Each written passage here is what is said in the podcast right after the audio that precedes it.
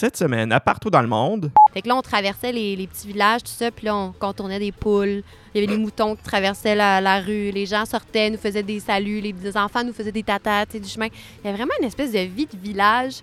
Puis nous, on était comme euh, un char allégorique, un peu, là, tu comprends? Ah oui, bonjour, bonjour.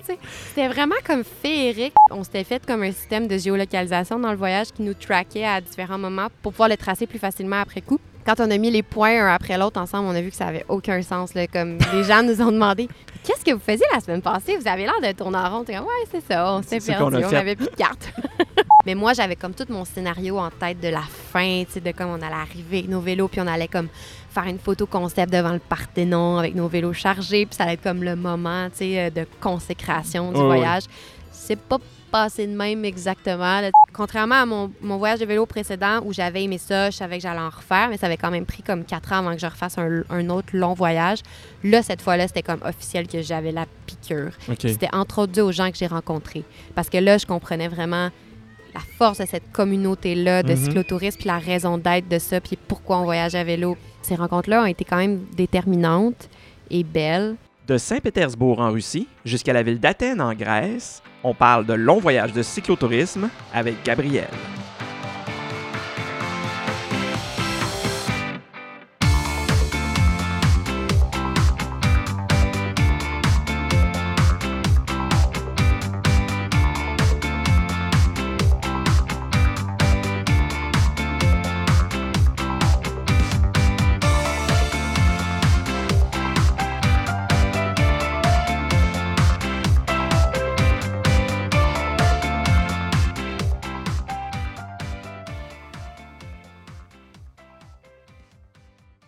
Bonjour à tous, merci de vous joindre à nous pour cet épisode que j'avais très hâte de vous présenter.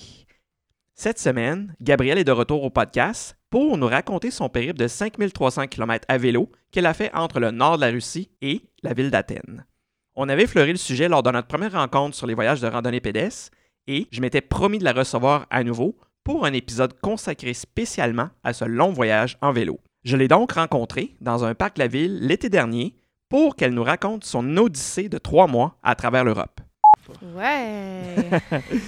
Euh, on va parler de vélo Oui. aujourd'hui. Ben oui, bonjour Gabriel. Bonjour! Bienvenue à nouveau à Partout dans le monde. J'avais euh, vraiment le, le- le goût de te revoir pour que tu nous parles de ton voyage de vélo que tu as fait entre Saint-Pétersbourg et la Grèce. J'imagine que tu as terminé à Athènes. À Athènes, exact. Oui.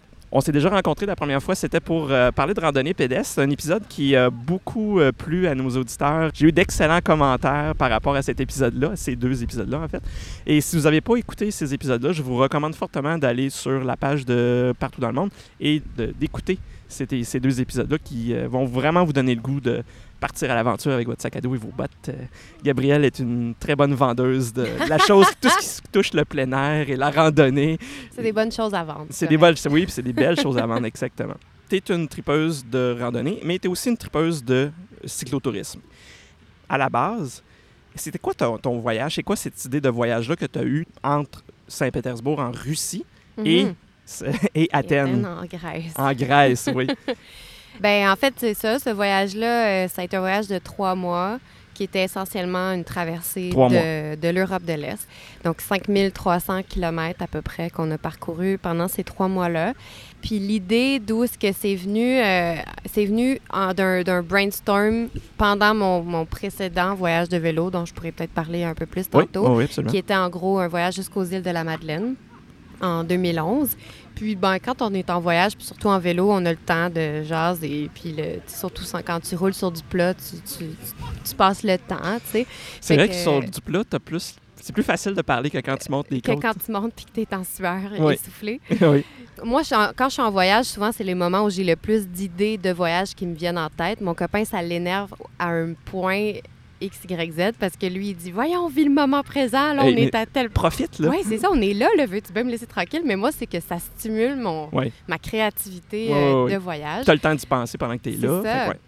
Donc, pendant qu'on faisait ce voyage-là, on réfléchissait à ce serait quoi les meilleures destinations pour des voyages de vélo, puis tout ça. Puis euh, ce, ce voyage-là était venu en, en tête parce qu'il reliait deux, deux mers, donc la mer Baltique au nord, puis la Méditerranée au sud. Fait que c'était comme une espèce de périple. On se disait, waouh, tu traverses vraiment du nord au sud, euh, tu dois voir plein de choses différentes. Puis aussi, euh, moi, mes parents avaient fait un voyage de vélo avec les, les Caravaniers. Oui. Euh, donc, qui est une agence de, de voyage de plein air. Il y a comme, euh, peut-être ça fait 15 ans maintenant. Puis, ils avaient fait la Roumanie avec eux, à vélo. Euh, donc, deux semaines, je pense. Puis, ils étaient revenus quand même enchantés. Ils avaient beaucoup aimé ça. Puis, je me souviens, j'étais quand même jeune. Je regardais leurs photos. Puis, j'étais là, waouh, il y a des charrettes tirées par des chevaux dans les rues. Puis, tu sais, c'est vraiment la ruralité à sa plus euh, simple expression, là, super traditionnelle. C'est comme le Québec d'il y a 100 ans, quasiment, Ouais, là, à ouais, cer- ouais. sur certains aspects. Fait que ça m'attirait, puis je me disais, tu sais, pour moi, le vélo, c'est vraiment euh, approprié pour euh, visiter des régions très rurales, euh, où est-ce qu'il y a moins de trafic automobile, entre autres, puis où est-ce que tu as plus de possibilités d'entrer en contact avec les gens, parce que, bon, les villes, c'est chouette, mais c'est plus impersonnel aussi. Oui, oui, oui. Donc, tout ça, tout ça avait du sens. Puis, on se disait, euh, ça serait un, un beau, un, un beau voyage à faire. Mais mon, cette idée-là est restée dans ma tête, donc, euh, pendant quatre ans, à comme, mijoter comme une idée folle un peu à faire un jour, parce qu'on n'a pas toujours trois mois de vacances dans la vie. C'est assez plus, rare. là. Oui, oui. Puis finalement, euh, je pense que c'était au printemps 2015. Là, j'avais un contrat de travail qui se terminait comme euh, fin mai. Puis je me suis dit, allez, go, c'est là ou jamais, on le fait. Fait qu'on a pris ce trois mois-là. puis Toi puis ton copain. Ouais. Puis, euh, ton copain, lui aussi, pouvait prendre trois mois ou. euh, Oui, lui était à son compte. Fait que comme on l'a prévu un peu d'avance, ben, il a dit, OK, c'est euh, arrangé. j'arrête de ça. travailler. Parce qu'effectivement, euh, une période de trois mois, c'est pas n'importe qui qui peut faire ça, qui peut prendre ce temps-là. Ouais. Fait que, puis ça a pris trois mois vraiment, pas jour pour jour, mais c'était vraiment prévu que vous le fassiez en trois mois. Oui, puis la raison est simple, c'est qu'on on était quand même essentiellement dans les pays qui font partie de la zone du Schengen, donc la zone de sécurité d'Europe. Puis tous ces pays-là comptent comme un seul pays, si on veut, au niveau du visa. Fait Ah, que c'est ok. 90 jours une fois que tu rentres euh, avant que tu aies à ressortir. Puis si tu veux faire plus long, tu dois demander un visa qui est payant, puis c'est des démarches et tout ça.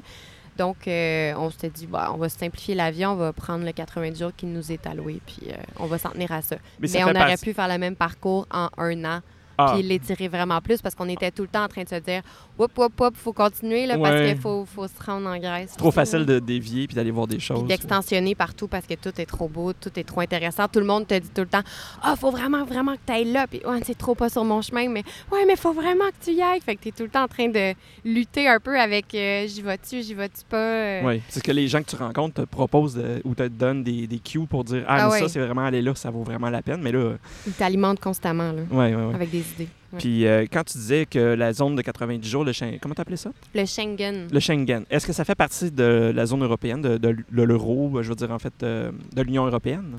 Ouais, c'est super compliqué en Europe. Tu as la zone euro avec des exceptions, tu sais, qui ont comme pas adopté la monnaie. Ouais. Tu as la zone de l'Union européenne et la zone Schengen, qui sont sensiblement les mêmes, mais euh, les pays peuvent rentrer dedans d'une année à l'autre sans que tu le OK, saches. ils là, peuvent renouveler ou pas. Là. ouais. Ben, en fait, une fois qu'ils le sont, je pense pas qu'ils en ressortent nécessairement du Schengen, mais les pays d'Europe de l'Est, il y a certains qui étaient comme sur le point d'en faire partie, mais pas encore. Fait qu'après coup, on a su qu'il y avait certains pays où est-ce que notre temps était comme arrêté quand on rentrait dans ces pays-là, dans les faits, parce que... Arrêté euh, comme tu mets comme en suspens? ou- Ouais, c'est comme si notre 90 jours comptait plus parce qu'on n'était plus dans le Schengen pendant une période X, Y, Z. Fait qu'on aurait pu, potentiellement, à cause de ça, gagner un peu de, de temps. Mais bon, c'était tellement dur d'obtenir l'information à partir d'ici. Tout ce qu'on lisait était un peu contradictoire. Fait qu'on y est allé au plus simple. En fait, c'est que la minute qu'on est sorti de la Russie, qu'on est rentré en Estonie, euh, là, on rentrait officiellement dans le Schengen. Donc, on savait que nos 90 jours étaient plus ou moins comptés à partir de ce moment-là. La dernière fois que j'ai fait un aussi long voyage en Europe, de l'Ouest, j'avais 19 ans, puis c'était du backpacking. Puis j'avais aussi respecté le 90 jours OK. pour pas me casser le bessic, là, comme on dit. Bien à propos. Là, vous avez décidé de faire ce voyage-là. Qu'est-ce que vous aviez comme ressources pour planifier ça? Comme, aviez-vous comme une idée? Aviez-vous euh, comme vu des choses, euh, un circuit en particulier, des trucs, euh, des informations que vous connaissiez? on avait consulté une carte d'Eurovélo qui est comme un genre de circuit euh, qui, est en développement continuel depuis plusieurs années à travers l'Europe, des routes qui sont supposées être développées pour le Ouais, cyclotourisme, ouais, si on veut. Euh, Puis on en avait vu une qui avait l'air de passer à peu près par les mêmes pays qu'on qu'on voulait faire. Fait qu'on se disait, ah, trop cool, on va suivre cette route-là. Finalement, on s'est rendu compte que la plupart des, des routes qui sont bien développées sont plus du côté de l'Europe, de l'Ouest, justement, France, Espagne, puis tout ça. Il y a des routes qui sont comme vraiment établies puis très, très fréquentées par les cyclotouristes. Nous, ce qu'on faisait, c'était un petit peu plus euh, hors piste, là. Fait que on s'est rendu compte qu'à part en Estonie, où est-ce que le réseau cyclable est très, très bien développé, Ah oui, euh, et, on- où, et où là, on pouvait carrément suivre des fois des, des routes qui appartenaient au circuit d'Eurovélo, au réseau. On n'a pas trouvé d'autres- vraiment d'autres endroits où est-ce qu'on arrivait à le suivre parce que la plupart des routes qu'on avait vues sur la carte, ils étaient plutôt projetées. Donc, ils étaient comme en développement ou ils souhaitaient le développer, mais on ne le trouvait place, jamais. non, il n'y avait pas ça. de balise ou quoi que ce soit. Fait qu'on le suivait un peu malgré nous de façon informelle, là, mais on n'était pas comme sur des pistes cyclables, balisées, tout ça. Fait que ça, on avait consulté un peu. Euh, sinon, on a comme, fait comme tout le monde, on a lu des, des guides de voyage, des forums un peu pour s'informer, avoir des cues sur certains pays. Mais ça s'est fait beaucoup euh, sur le fly. Euh, moi, je savais que je voulais voir la Roumanie à cause de mes parents. Oui. Fait que ça, c'était comme un must. fallait absolument passer par là. Les pays étaient plus ou moins définis, à peu près, par où on voulait passer, finir, commencer, tout ça. Mais la, la route en tant que telle, les villes, les, les lieux visités, tout ça, ça s'est vraiment décidé au fur et à mesure. Mais quand tu dis qu'il y avait des pistes, c'était vraiment des pistes cyclables ou c'était vraiment plus des, des, des routes que vous deviez suivre, comme un peu comme la route verte au Québec? euh? Oui, c'est ça. Eurovélo, c'est un peu comme la route verte. Donc, c'est des circuits cyclables développés en Europe qu'on pensait suivre, qu'on pensait trouver, mais qui avaient très peu d'endroits où c'était réellement développé. Comme je disais, l'Estonie, c'est étonnamment bien développé pour le vélo.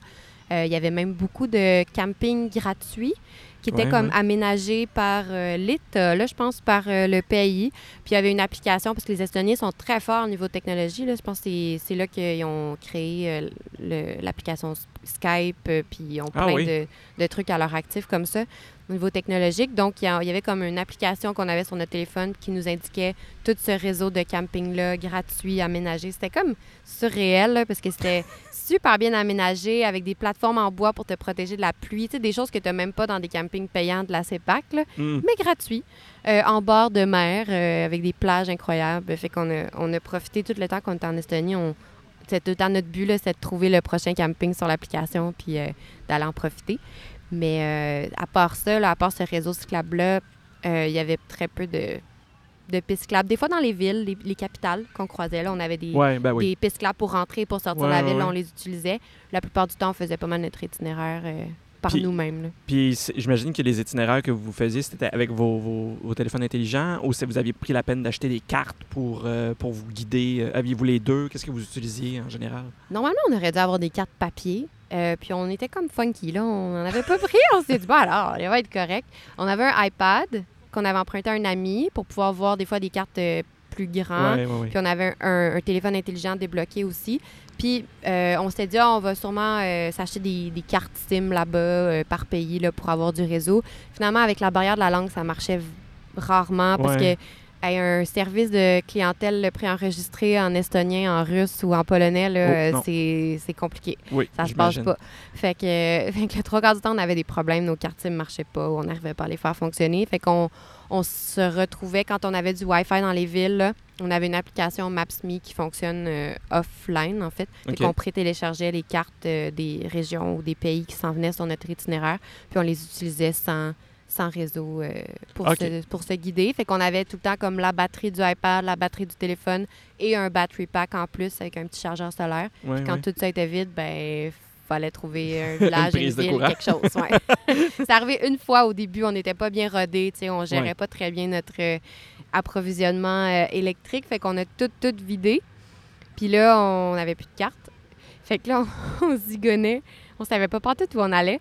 Puis euh, on s'était fait comme un système de géolocalisation dans le voyage qui nous traquait à différents moments pour pouvoir le tracer plus facilement après coup quand on a mis les points un après l'autre ensemble, on a vu que ça avait aucun sens. Comme les gens nous ont demandé Qu'est-ce que vous faisiez la semaine passée? Vous avez l'air de tourner en rond. Comme, Ouais, c'est ça, on s'est perdu, on n'avait plus de cartes.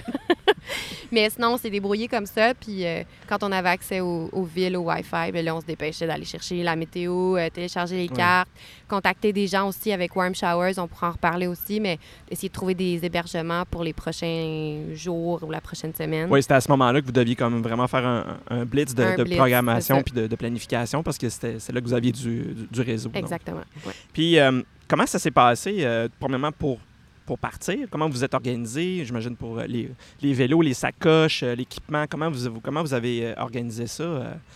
Puis je veux dire, moi, en passant, je suis très admiratif du fait que vous ayez pensé à partir de Saint- Saint-Pétersbourg. Parce que, tu sais, je dis, moi, la mer Baltique, bon, on va partir de la Belgique ou on va partir de l'Allemagne ou peut-être même de Copenhague ou des trucs comme ça.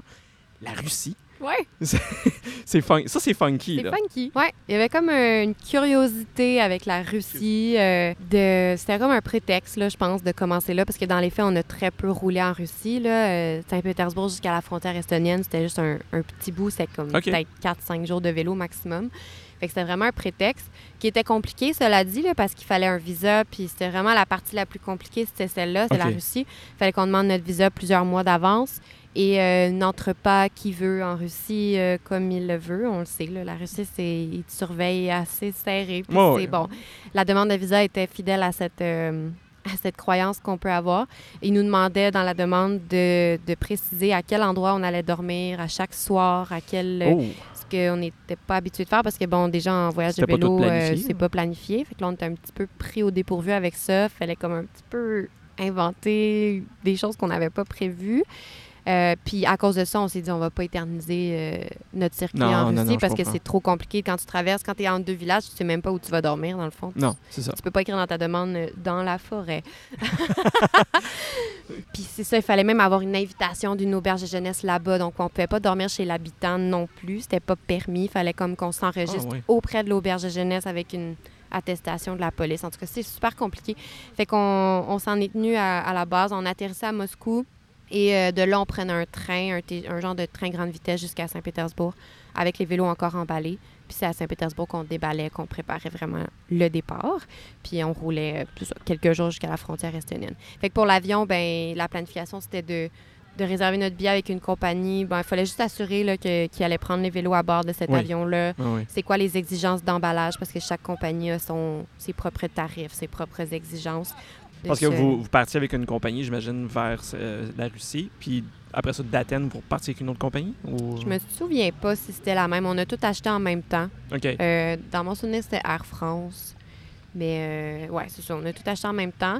Mais quand même, fallait, il, il demandait que ça soit dans une boîte de vélo euh, avec des dimensions précises, blablabla. faut que tu appelles aussi la veille du départ pour euh, donner le poids du vélo à la compagnie. Ouais. Bon, il y a tout un ouais, processus ouais. à respecter. Ça devient comme un freight. Il faut qu'ils sachent, comme si tu envoyais un, un colis ou une boîte de quelque chose. C'est ça, c'est un, un- un, euh, bagage hors euh, dimension. là. Puis pour les boîtes aussi, ben, il fallait contacter un bike shop quelques semaines avant pour réserver des boîtes vides. Donc les bike shops, quand ils vendent des vélos, ils peuvent te garder la boîte si tu le demandes d'avance. Des boîtes de carton, aussi. Des boîtes de carton. Euh, euh, format euh, standard. D'ailleurs, on voulait, tu sais, on avait huit sacoches de vélo au total, quatre chacun. Fait que tu peux peut-être les faire Oh. emballer ensemble, mais on, on, on cherchait une solution facile pour les transporter. Fait que on avait apporté des duffel bags, des sacs de sport Ouais. dans lesquels on mettait chacun nos quatre sacoches. Mais encore une fois, tu veux pas transporter ton gros sac de sport pendant trois mois pour Non, rien. exact, oui. Fait que là aussi, il avait fallu être créatif. On avait utilisé le réseau Warm Showers pour trouver quelqu'un en Grèce, un homme euh, charitable qui accepterait de nous donner son adresse postale pour qu'en Russie, on puisse lui shipper dans un colis nos duffel bags. On avait pensé à ça. Fait qu'on avait trouvé quelqu'un qui avait dit oui, oui, pas de problème. Fait qu'en Russie, on est allé à la poste. On avait shippé nos sacs. Puis heureusement que c'était un long voyage d'ailleurs parce que la Grèce est en crise économique majeure cet ce été-là. oui. La Russie a un système postal euh, correct, euh, mais pas excessivement rapide. Donc, ça a pris deux mois Oh avant que les God. sacs OK. arrivent. Fait qu'un mois avant la fin de notre voyage, le gars nous a contactés pour dire Bon, parfait, j'ai vos sacs. On était comment On s'en on s'en vient dans un mois. Mais elle est de côté. Les Fait sacs que- auraient pu arriver après vous autres. Ça, aussi. ça aurait été un petit peu Ouais, moins ouais, drôle. ouais, ouais, mais ouais. trois mois, là, ça aurait été, euh, ouais, ça aurait été quelque chose. Oui, c'est fou ça. Fait que vous aviez quand même beaucoup de bagages à, à transporter. En dehors des vélos, c'était comme. Qu'est-ce que vous aviez à, à apporter euh, comme, comme équipement, là? En, mettons en dehors de, de vos, de vos vêtements, là. Ouais, ben notre matériel de cuisine, tu sais, le réchaud, Oui. gamelle, tout ça. euh, on avait la tente, les sacs de couchage, les matelas, tout le matériel de camping. Puis s'ajoute à ça l'équipement plus de réparation parce qu'on Ouais. s'en allait dans des zones reculées en milieu rural. Donc, on voulait être presque autonome en Mhm. cas de bris. Donc, on avait essayé de faire le tour de toutes les petites pièces, boulons, euh, rayons de roue, toutes les affaires qui pourraient lâcher potentiellement puis que tu en as besoin sur le moment, des, des vis, des, des écrous, tout ça. Donc, on avait rassemblé ces choses-là, des outils de base aussi qui nous permettaient de réparer à peu près n'importe quoi. Puis euh, quoi d'autre? Euh, c'est pas mal ça. L'équipement de camping, Ouais, euh, le classique, les vêtements de pluie, etc. Euh, ah oui, pour protéger les vélos, ça c'était vraiment cool. J'avais, j'étais allée voir une conférence de Vélo Québec avant Oui, de partir pour euh, prendre des trucs, une conférence justement là sur une région Europe de l'Est. Puis le gars, il m'avait donné le truc, il m'avait dit, tu les vélos, ils se font bardasser en avion, puis je Oh le oui. savais. Puis s'il y a bien une chose que tu veux pas quand tu l'as tout arrangé avant de partir, puis qui est ajusté, puis que tout est, Oui. tu sais, c'est qu'il soit brisé déjà au jour 1 quand il arrive en Ouais, Il y a avion. des histoires d'horreur. euh, on va souvent passer des photos sur euh, les, les groupes de vélos. là. magané, le Ouais. dérailleur est pété, tout ça. Puis il m'avait dit, moi, ce que je fais, c'est que pour pas ajouter de poids, mais pour protéger, c'est que je rentre des pancartes électorales dans ma boîte de carton de chaque côté pour encaisser les coups. Oui, oui, oui. Fait que j'avais fait, mais quelle idée géniale. Puis on était, je pense, euh, on venait d'avoir des élections, je sais pas trop. En tout cas, j'ai trouvé des pancartes électorales, donc j'ai pris l'avion avec euh, Manon Massé et Amir Kadir de chaque bord de mon vélo. Ils se sont rendus en Russie. Puis ça a vraiment marché. La boîte avait mangé des coups, elle avait des trous, tout ça, mais les pancartes, elle avait tenu le coup. OK. Fait que ça, c'était un truc vraiment génial. Puis juste pour ça, ma, ma conférence les- à 5 elle valait, valait la vraiment peine. la peine. Les, les pancartes électorales qu'on voit là, sur le bord des routes en espèce de C'est du foam euh, core, là. coroplast. ouais. coroplaste, ouais, Ouais. je dis foam core, mais c'est bon. Fait que oui, c'est effectivement c'est euh, c'est assez absorbant au niveau. euh, Il y a comme une espèce de petit spring naturel dans, Ouais. dans l'intérieur de ça. C'est une bonne idée. C'est assez efficace. Ouais. Comment ça s'est passé? Bon, vous avez pris, euh, vous avez pris l'avion, vous, avez, vous êtes arrivé à, à Moscou. Tout s'est bien passé. Euh, je- après ça, le, le train de Moscou jusqu'à Saint-Pétersbourg. Moi, je m'en, allais dire Leningrad. parce, que, Grave. parce que dans mon jeune temps, c'était Leningrad. C'est vrai. Ça fait que, oui, Saint-Pétersbourg. Ouais. euh, ça- comment ça s'est passé? C'était un long voyage quand même. C'est grand la Russie, là. euh. Oui, mais c'était un train grande vitesse. Là. Puis Je me souviens pas, c'était quelques heures de, Ok, c'est pas super. de, de train. On s'est informé à l'avance aussi qu'elle acceptait nos vélos emballés dans les boîtes. Fait que bon, c'est surtout sportif parce que transporter des vélos dans des boîtes, c'est tellement pas ergonomique. Là, Non, il y a pas de poignée après ça. Fait qu'on avait comme hâte de les déballer puis de commencer pour vrai à, à se déplacer avec. Mais ça valait la peine. C'est deux très belles villes de la, de la Russie. Les, les cathédrales, euh, l'architecture euh, des, des cathédrales orthodoxes, puis tout ça, c'est tellement magnifique. là. C'est coloré. Puis euh, le leg historique de toute cette région-là, toute la section de l'ex-URSS aussi était vraiment bien choisi, je trouvais, pour un voyage comme ça, parce que il y avait tout le temps un lien un peu entre les pays, fait que tu construisais le- la trame historique à partir des rencontres que tu fais, des Ouais. musées que tu ouais. visites, puis tout ça prend euh, un sens, euh, un Ouais, peu comme, un comme morceau, des les morceaux puzzles de, se de mettent en place. Ouais, oui, c'est oui. Donc, on, on va parler juste en chiffres. C'est, tu m'as dit que tu avais fait environ 5300 km. Mhm. Combien de jours exactement que vous avez été sur la route? Fait que 102 jours de voyage, mes Oui. statistiques, 5300 km. On a traversé 10 pays, 10. OK. euh, donc 10 langues différentes. Ça aussi, c'est un aspect quand même challengeant parce que tu- moi, j'aime bien apprendre un peu une langue avant de partir pour ne serait-ce que le, res- le respect des gens qu'on va aller voir, tu sais, pour euh, leur montrer qu'on s'intéresse à eux. Mais quand on a 10 différentes, tu dis, bon, qu'est-ce que j'apprends? Euh, on m'avait dit, tu pourrais apprendre le russe parce que c'est la- peut-être la... les la- parties de l'ex-URSS, il y en a plusieurs qui parlent encore russe. Oui, Ouais. surtout les personnes un peu plus âgées, moins les jeunes. Mais euh, c'est ça. Donc, 10 langues différentes, 6 monnaies aussi différentes. Fait qu'on Oui. constamment en train de d'échanger. change. Oui, c'est ça, notre, notre argent. Euh, on a transporté nos deux vélos à bord de 9 bateaux, 8 trains, 4 avions, 2 bus et 2 métros. OK. Hein? Tu vois, c'est une statistique que je t'avais pas demandé, mais qui est, vraiment intéressante. Puis, 8 crevaisons. OK. Euh, Sur les deux vélos, euh, en tout? euh, un seul, juste le mien, lui, il en a fait aucune. Je vous dirai quel pneu il y avait. Ça marche. Ah oui? Des pneus renforcés, là, des Schwalbe Marathon. là. OK. Il avait mis ça avant-arrière pour avoir la paix des neufs. Ouais, il n'a ouais. pas fait aucune crevaison. Trois mois. Fait que c'est toi qui as eu toutes les crevaisons Ouais. sur ton vélo? Ouais, huit. Boy. Dont cinq concentrés sur euh, une même semaine, parce que j'avais un problème avec ma. Un petit problème avec ma jante que j'ai eu mis du temps à, à trouver. Là. Euh, ouais, donc huit crevaisons, euh, 42 nuits sous la tente sur ces 102 jours de voyage. Et euh, beaucoup de rencontres, mais ça, je ne les ai pas comptées. Non, mais ça, ça, j'imagine. De toute façon, il va en avoir, on va pouvoir en parler tantôt. Pour les hébergements, qu'est-ce que vous aviez prévu? Là, tu m'as dit que tu avais amené ce qu'il fallait pour, mettons, dormir avec une tente, tout ça. Mais Ouais. aviez-vous dit, bon, là, il y a des moments où est-ce que on va se reposer, on va se gâter, on va peut-être prendre des gîtes, tout ça. Aviez-vous comme prévu un petit peu des hébergements, un peu d'avance, ou ne serait-ce que localiser sur votre chemin? Ah, il y a l'air d'avoir un truc vraiment le fun où on pourrait dormir là, cette- ce- si on passe par là. Y a-t-il des choses comme ça qui sont, qui se sont produites? C'était comme hybride, je dirais, dans le sens que quand on est parti, moi, souvent, ce que je fais, c'est que je réserve mon premier hébergement quand j'arrive. Quand tu sors de l'aéroport, c'est le fun Oui. de savoir où est-ce que Euh, tu t'en vas. Absolument. Euh, fait que ça, ça avait été réglé. Puis, bon, Saint-Pétersbourg aussi, on n'avait pas le choix parce qu'à cause du maudit visa, il fallait leur dire euh, où est-ce qu'on allait, tout ça. Donc, on était bien en règle euh, en Russie à notre arrivée. Mais après ça, c'était vraiment ad lib, là, improvisation.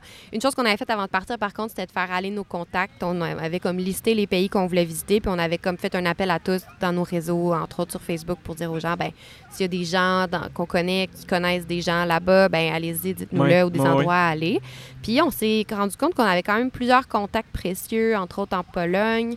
Euh, la tante de Oui. mon copain était roumaine, donc on avait, euh, elle nous avait trouvé plusieurs amis en Roumanie, Et de tu la aller en famille, Roumanie, puis en que- plus je voulais y aller. Ouais. Fait que ça, on avait, on avait plusieurs cartes qu'on pouvait jouer en cours de route. Euh, on avait aussi un ami qui avait un, un son meilleur ami en fait qui habitait à Budapest en résidence universitaire qui pouvait nous accueillir à la résidence gratuitement. Donc ça c'était génial parce que tellement une ville effervescente Budapest que visiter ça avec des étudiants en vacances, c'est comme ça te fait vraiment vivre euh, la vibe euh, locale là, de, Oui, oui, cette, oui. de cette ville-là. Euh, puis en plus, ça fait un effet domino parce que chaque fois que tu vas chez des gens comme ça avec des contacts, puis là, ça clique bien, ben là, ils veulent t'aider. Donc là, ils disent Attends, mais là, tu t'en vas où prochainement? Là? Attends, mais là, je pourrais te trouver un ami à telle place. Puis tu sais, tout le monde Oui, met autres, connaissent des gens qui peuvent aussi, c'est oui. ça. Fait que de cette façon-là, on a quand même eu plusieurs euh, contacts, amis, familles, tout ça, chez qui on a pu aller dormir. Euh, quand on était capable d'anticiper les prochains jours, prochaines semaines, Ouais, qu'on avait Internet, ben, on allait aussi utiliser le réseau Warm Showers, qui est comme Couchsurfing, pour ceux qui connaissent. Donc, c'est vraiment l'habitant qui euh, offre le logis à des voyageurs, mais c'est une version cycliste de Couchsurfing, donc beaucoup plus petit. Ils sont, ils sont inscrits sur le site. Tu peux les, aller voir les endroits où est-ce Ouais. qu'ils sont, puis qu'est-ce qu'ils offrent aussi comme service. J'imagine que c'est pas mal tout le temps la même chose, la base. euh. Oui, c'est ça. Ils vont dire s'ils ont des outils pour réparer des vélos et tout ça. La base, base, base, c'est le nom le dit, Warm Showers, c'est on offre une douche chaude aux, aux cyclistes. Évidemment, le logis aussi. Le reste, c'est optionnel, mais nous, on était toujours reçus en grand parce que la différence aussi avec Couchsurfing, c'est que comme c'est des cyclistes et des cyclotouristes qui te reçoivent, ils savent exactement ce que tu es en train de vivre. Oui. Fait qu'ils t'attendent avec ce que eux aiment avoir, Avoir, quand ils arrivent ouais. quelque part. Fait qu'on était toujours reçus avec un souper chaud, euh, la douche, les serviettes étaient propres, prêtes pour nous pour la douche. As-tu besoin de la sécheuse? Tu sais faire sécher tes affaires parce que tu étais sous la pluie, tu sais. Fait que vraiment, là, des expériences en or, là, comme quand on allait chez les gens avec Warm Showers. Mais ça demande un peu plus de planification parce qu'il faut que Ouais. tu saches à quelle date tu vas être à quel endroit, t'écrives des messages, puis t'es capable de répondre quand ces gens-là répondent aussi. Fait que ça prend Faut qu'il y ait de la place, faut qu'ils soient là, puis... euh, c'est ça. Ça prend plus d'accès à Internet, mais quand on était capable, c'était toujours euh, vraiment merveilleux. Et ça coûte, euh, j'imagine que, est-ce que tu donnes, y a-tu un montant fixe? Est-ce que Il tu y a- donnes ce que- tu ça donnes coûte rien. ça coûte rien? Non, c'est ça. C'est un réseau d'échange. Wow! Ouais, c'est ça. C'est vraiment nice. C'est ça. Fait que évidemment, les gens sont encouragés à eux-mêmes recevoir après. Moi, je suis pas très populaire sur Warm Showers, mais tu sais, T'es j'étais dans Villeray, ouais, puis j'étais pas sur un réseau cyclable. Mes parents sont sur le bord du fleuve, justement, proche de la piste cyclable, la route verte, donc eux ont beaucoup plus de demandes Ah, parce que ouais. les cyclistes passent par là. Puis peut-être qu'il y a beaucoup d'offres à Montréal aussi. Fait que j'ai pas eu la chance de redonner beaucoup, en tout cas vraiment pas à la hauteur de ce que moi j'ai reçu pour Ben l'instant. oui, oui. Mais c'est ça le principe, c'est vraiment du Ah, donnant-donnant nice. entre communautés de cyclistes. Ouais. Fait qu'il y avait ça. Puis pour le reste, je dirais, quand on approchait d'une capitale, on essayait de trouver du Wi-Fi pour réserver une auberge de jeunesse, pour Ouais. pas être pris au dépourvu.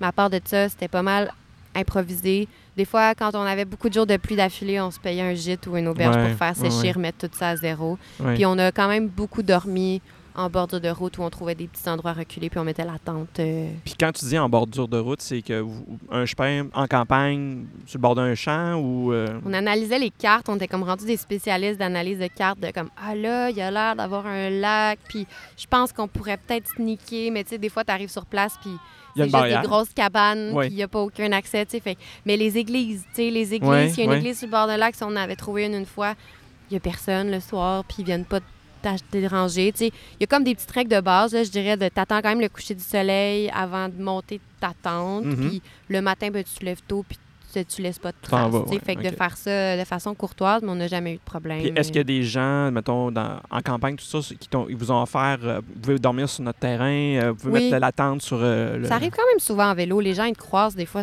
dans un stationnement d'épicerie, sur la rue, puis disent Ah, viens chez nous, euh, j'habite à telle adresse. Puis, fait que ça, ça arrivait. Des fois, on demandait aux gens aussi Est-ce que je peux euh, mettre ma tente sur ton terrain Oui. On s'était fait dire en Roumanie Ah, c'est facile, les gens sont gentils, Ah oui? tu fais juste arrêter, tu demandes les fermes ou les gens, tu sais.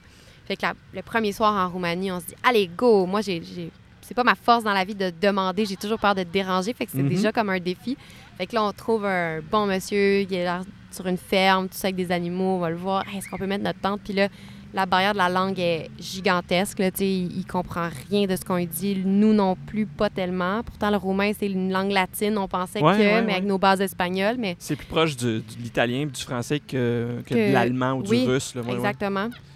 Mais on avait vraiment du mal à se comprendre, fait qu'il comprenait pas ce qu'on voulait. Puis là, il, il disait non, non, non, non, non, puis il voulait pas. Fait que là, on était bien découragés. Puis finalement, quand on a compris qu'on voulait juste mettre notre tente, puis, euh, puis je sais pas qu'est-ce- il y avait comme peur de quelque chose, mais c'était pas clair. En tout cas, finalement, il nous a laissé camper, puis il y avait comme pensais que vous vouliez acheter le terrain. ou- peut-être, je sais pas. Je pense qu'il était gardien, tu sais, c'était comme pas chez lui, fait que Ah, peut-être qu'il était comme pas à l'aise. Finalement, il nous a accueillis, super gentil, puis euh, il le lendemain matin, il est venu nous porter du café dans le vestibule de la tente et tout ça. Ah, fait mon que Dieu. les gens, généralement, nice. étaient très accueillants, Ah, très, cool. très gentils. T'es tellement vulnérable, tu sais, en vélo. Ouais, c'est ça que tu disais quand tu as fait ton épisode avec la randonnée pédestre, que tu, justement, quand tu es en vélo, t'es pas menaçant. Non, c'est ça.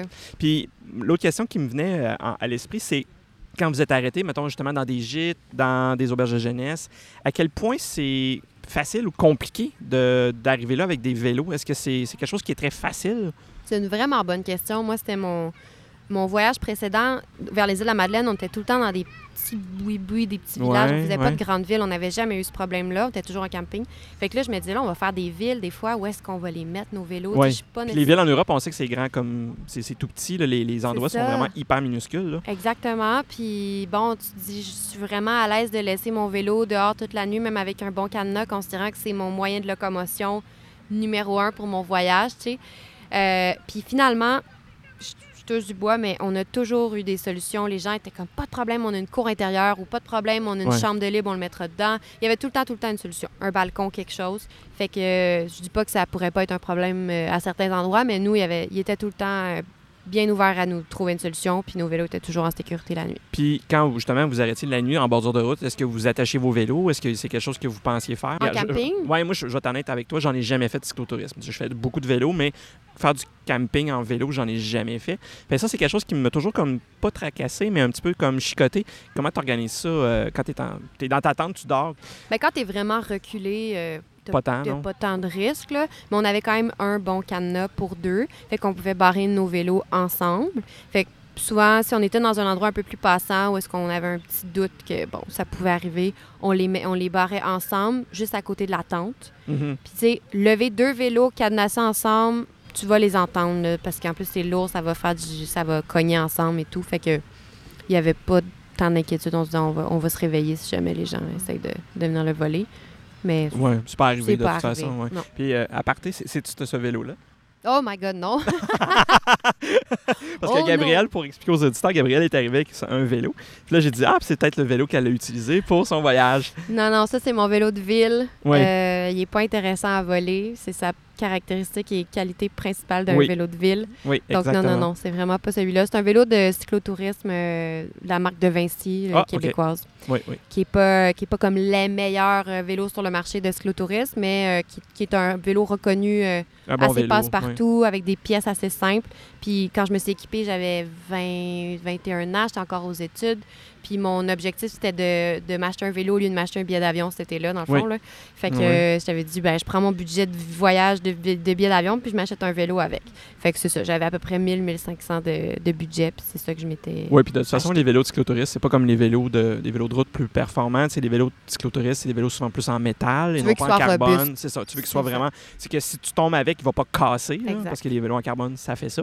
Ouais. Donc, euh, oui, puis c'est ça. Souvent, tu n'as pas peur de pas de le battre, mais tu sais, t'as- tu sais qu'il va, il va être capable de t'offrir la run. oui, euh, oui, oui, c'est ouais. ça. Faut qu'il puisse porter du poids aussi. Tu as apporté un bon point en, en disant aussi, tu un vélo qui est, qui est quand même assez simple et facile à réparer, que les, les pièces Mhm. sont comme, euh, Facile à trouver. facile à trouver. Ouais, c'est euh, c'est très important parce que quand tu es dans un pays étranger où est-ce que tu n'as pas nécessairement les mêmes marques de vélo, il faut que les composantes soient comme assez compatibles aussi. Oui, exactement. C'est une de ses caractéristiques, justement. euh, C'est un vélo qui est beaucoup utilisé dans des voyages euh, en Asie, en Europe. et tout OK, ça, donc il- facile à- facile à retrouver des pièces. Ouais. D'accord. Si on faisait un petit peu le déroulement de ton voyage, euh, comment, euh, comment ça s'est passé? Là, tu me disais que vous êtes parti de la Russie, vous avez fait quelques jours en Russie. Après ça, vous êtes allé en Estonie, où est-ce que c'était le paradis du cyclotourisme? Ben oui. les automobilistes étaient tellement courtois, là, ils se tassaient, là, puis ils ralentissaient. Puis, ah, c'était- J'y retournerais volontiers, moi, faire un voyage plus court de vélo, juste en Estonie, là, Mhm. tu sais. Petit combo mer, montagne, Ben, c'est relativement plat, il n'y a pas vraiment de Il n'y a montagne. pas tant de montagnes que ça. Mais en tout cas, OK. c'est- il y a, il y a de quoi C'est plus rural, dans le fond. Ouais. Euh, fait que c'est ça, on a fait les trois pays baltes. Dans le fond, le trio, là, Estonie, Lettonie, Lituanie. Euh, très chouette. Trois, trois petits pays euh, quand même encore très, très empreints de la de l'emprise De, russe. ouais, de là. l'époque, ouais, de l'époque URSS. ouais. le, le russe, il parle encore beaucoup d'ailleurs. Trois très beaux pays. Après ça, on est traversé la Pologne. Très grand pays, du nord au sud. Mhm. Magnifique. Magnifique. euh, Oui, mais la Pologne, moi, je me suis posé la question tantôt quand on en a parlé. Tu, euh, tu disais que la Pologne, euh, ça avait été facile pour vous de trouver des contacts là-bas? Mhm. Ouais, ben nous, je pense que c'était un hasard, dans le sens que c'était un ami de la famille qui avait déjà travaillé là, ou en tout cas, c'était un ancien collègue à lui qui habitait là. Puis là, ben là, lui, évidemment, après ça, il nous a envoyé chez sa belle-sœur dans la ville là, chez sa... OK. Tu sais, fait que là, c'était vraiment un effet domino Ouais, où ouais. à chaque fois qu'on quittait un endroit, il nous trouvait une place à la prochaine. là. Fait que c'est pour ça que je dis en Pologne, on a été, euh, on a été chouchoutés, là, Ah, oui. vraiment. euh, ben, c'est peut-être un hasard de circonstances dans notre cas, mais c'est vrai que c'est un pays où il fait bon vivre, je trouvais il fait bon voyager, assez simple, euh, pas très cher aussi, puis il y a beaucoup Accueillant. oui, très accueillant. Vraiment, c'est peut-être celui où on a été le mieux accueillis, même si, grosso modo, je, je considère que l'Europe de l'Est est très accueillante, là, Ouais, de ouais. façon générale. là. Mais, euh, puis la, la bordure avec la Slovaquie, c'est des montagnes. C'est comme le début euh, des... euh, voyons, c'est quoi la chaîne de montagnes? Les Alpes? euh, non, une chaîne de montagnes qui traverse l'Europe de l'Est, mais j'ai un blanc. Ah, les Carpates? Oui, les Carpates, c'est ça. Oui. Donc, c'est le début des Carpates, c'est comme les pré-Carpates, puis c'est les Tatras que ça s'appelle. Donc, euh, belle montagne, euh, vraiment sur la frontière euh, Pologne et Slovaquie. Magnifique. Oui. J'ai eu mal aux jambes des semaines parce qu'il a fallu passer des cols puis traverser comme on l'avait pas vu venir, euh, mais Tantôt, tu n'as pas donné les statistiques en altitude de dénivelé que tu avais c'est monté. vrai. Ça, on l'a pas. Il aurait fallu avoir. euh, Tu peux le montre avec Google Maps. euh, tu peux le retracer avec Google Ouais. Maps. Il y a des op- aussi sur euh, GPS. Tu pourrais retracer ton, ton chemin. Ouais, il y aurait sûrement moyen. Oui, effectivement. Moi, c'est toujours quelque chose que je considère quand je vais faire une ride de vélo. L'altitude. Qu'est-ce qu'on va monter aujourd'hui? C'est pas la distance, c'est l'altitude. Moi, j'aime pas monter. Ça, c'est Uh-huh. une caractéristique. J'aime pas vraiment les monter. Fait que, euh, ma stratégie, c'est de ne pas trop savoir ce que je m'en vais faire. C'est OK. le contraire. OK, OK. Mon, pour te donner un exemple, mon premier voyage de vélo, on s'était rendu aux îles de la Madeleine. Donc, on était passé par euh, le Maine, le Nouveau-Brunswick, l'île du Prince-Édouard pour aller prendre le traversier. Puis au retour, on était revenu par la Gaspésie. OK. Oh, oui. Ça te donne une idée? Oui, oui. Les chic Euh, oui, oui, à 132, là. Oh. Fait que j'y ai goûté, puis heureusement que je ne savais pas ce qui s'en venait vraiment. C'est coûteux, la Gaspésie, oui, mais tu sais, j'avais pas regardé le- la, la carte topographique. Puis c'était correct de même, parce que je ne sais pas si je le referais aujourd'hui, maintenant Ah que ouais. je sais à quoi Ce que tu as m'attendre. vécu. Ouais. Ouais. Fait que c'est un peu la même chose. Mais heureusement, comme le voyage était bien construit dans la mesure où euh, les pays baltes et la Pologne, c'était relativement plat. Ouais. Fait que, tu sais, on a eu le temps de se faire les jambes un peu, euh, de, de s'entraîner au fur et à mesure jusqu'à ce qu'on commence à avoir des montées, justement, le Pologne, Slovaquie, Roumanie, tout ça. Puis on a eu des grosses montées aussi, euh, traverser la frontière de la Bulgarie à la Grèce. Là, on ne savait pas, mais notre douane était comme sur un espèce de col incroyable parce que personne va. Ah, tu vrai? Ouais, il y avait quasiment personne.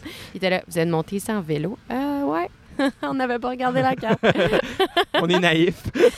Mais donc, c'était bien fait parce que c'était pas au début, c'était à la fin, puis on était déjà plus en forme par défaut parce qu'on pédalait tous les jours. Est-ce qu'il y a des moments où est-ce que vous avez fait Ah là, là, c'est, euh, c'est vraiment too much? Euh, sûrement. Mais on les retient pas, ces moments-là. Non, non. On- ils existent, existent euh, de notre tête. Mais dans les montées, il y a dû avoir des moments où on s'est dit, mais qu'est-ce qu'on fait ici? Mais, tu tu passes à travers. Au pire, tu pousses ton vélo un peu. Puis, Ouais, euh, ouais, j'ai jamais magasiné des billets d'avion pour revenir plus tôt. Ça, je peux le dire. C'est pas arrivé. Pas fait de pouce non plus. S'il vous plaît, embarquez-nous. euh. On n'a pas eu à le faire. Euh, ça arrive des fois là, en cyclotourisme quand tu as des problèmes mécaniques majeurs. euh, Mhm. D'ailleurs, un message à tous les auditeurs. Quand vous voyez un cyclotouriste faire du pouce, c'est que ça va vraiment pas bien. Oui, oui. Parce que s'il n'est pas sur son vélo en train de pédaler, c'est parce qu'il peut pas pédaler. Ouais, il y a un gros problème, effectivement. fait qu'en général, c'est parce qu'il y a un problème mécanique majeur. Fait qu'embarquez-le, si vous pouvez. Euh, mais non, on n'a pas eu euh, on n'a pas eu à faire de pouce. Puis par orgueil, je le ferais pas juste parce qu'il y a des montées non plus. Là. Ouais, si je le ouais. fais, c'est ça. C'est parce que j'ai un problème mécanique qui fait que je peux plus rouler. là. OK. Ouais. Puis, euh, ben, tout dans le son, vous, vous le preniez à votre rythme, vous arrêtiez quand ça, vous Ben deviez oui. arrêter, puis Ben c'est oui, ça. Pas de rush non plus. Là. Il n'y avait pas personne qui vous attendait, vous n'aviez pas non plus, comme tu disais, c'était assez ad lib, c'était assez à- comme à l'improviste. Il n'y avait pas comme de, de moment. Sauf quand on avait des engagements avec des gens, là, évidemment, il fallait respecter. C'est arrivé une fois en Estonie, justement, notre plus longue journée, ça a été 60 166 km sous la Quand pluie même. battante Oh, de A à Z. Ça a été vraiment pénible cette journée-là. Mais il y avait des gens qui nous attendaient à Tallinn, dans la capitale, des amis d'amis d'amis. Fait que là, on- ben, fallait y aller. mhm, mhm. Puis euh, quand on est arrivé là-bas, on s'est effondré. Là, on était tellement doute fatigués. même là. pas. Mais- Fait que tu dis 166 km cette journée-là. En moyenne, c'était combien de kilomètres par jour? Euh, Je sais qu'il doit y avoir des journées plus que d'autres, mais. Ouais, c'est ça. Je dirais au nord, c'était des longues journées parce que c'était plat, Mhm. c'était frais et euh, les, le soleil se couchait pas. Ouais, c'est vrai. Début de l'été. Fait que euh, des fois, il était comme 10 heures, puis on disait Hé, oh, il est 10 heures, hein, faudrait arrêter puis souper. euh, Tu sais, tu t'en rends pas compte parce que c'est le gros soleil. Fait qu'on faisait des longues, longues journées au début parce que c'était facile, tu sais, on- ça roulait Ouais. bien. Euh, donc, on pouvait faire des 120, euh, ouais, à peu près 120, 130 les plus longues. Puis plus on descendait vers le sud, plus les journées de vélo qu'on faisait étaient petites parce qu'il y avait plus de montées, il faisait de plus en plus chaud et les journées raccourcissaient aussi. mhm. Fait que vers la fin, là, en Grèce, des fois, on faisait vraiment des journées de. En fait, on se levait, on se levait super tôt, mettons à 5 h, 5 h 30. Pendant qu'il faisait Pendant frais. qu'il faisait frais, on roulait pendant peut-être 2-3 heures jusqu'à temps que ça devienne insupportable. On faisait des siestes, on mangeait de la salade grecque, puis on attendait à 4 heures que ça redevienne euh, relativement confortable. Puis là, on clenchait euh, jusqu'au coucher du soleil. OK. Fait que vers la fin, c'était des fois des journées de 60. euh, Ah oui, OK. 80, c'était comme des grosses journées parce qu'il faisait tellement chaud. que Ça, c'est rendu, vous étiez comme fin juillet, début août? Alors, on a fini, fini euh, début septembre. Début septembre. Ouais, OK. fait que ça a été comme de début juin à début septembre. Donc, la grosse période de, de- de vacances en Europe pendant que vous étiez là, c'était aussi pendant la période où vous étiez le plus dans le sud, où est-ce que les gens vont pour aller à la plage et Ouais. les vacances. Ouais. Donc, c'était-tu difficile de se trouver des, euh, des hébergements? C'était-tu difficile de, de- de circuler, à la limite? euh? Ben, il y avait- il y avait sûrement plus de monde sur les routes, Mhm. en Grèce et tout. En même temps, la Grèce était, comme je disais, en crise économique majeure, donc ça devait avoir aussi un impact sur euh, le tourisme. Puis, euh, comme nous, on campait, euh, je me souviens qu'on on a mis notre tente souvent sur la plage en Grèce, puis euh, les campings n'étaient pas nécessairement pleins. Fait qu'on s'en est toujours assez bien Vu que c'était une année parce qu'il était un peu plus difficile, justement. Ouais, le monde n'était pas que- nécessairement porté à aller en Grèce. Exact.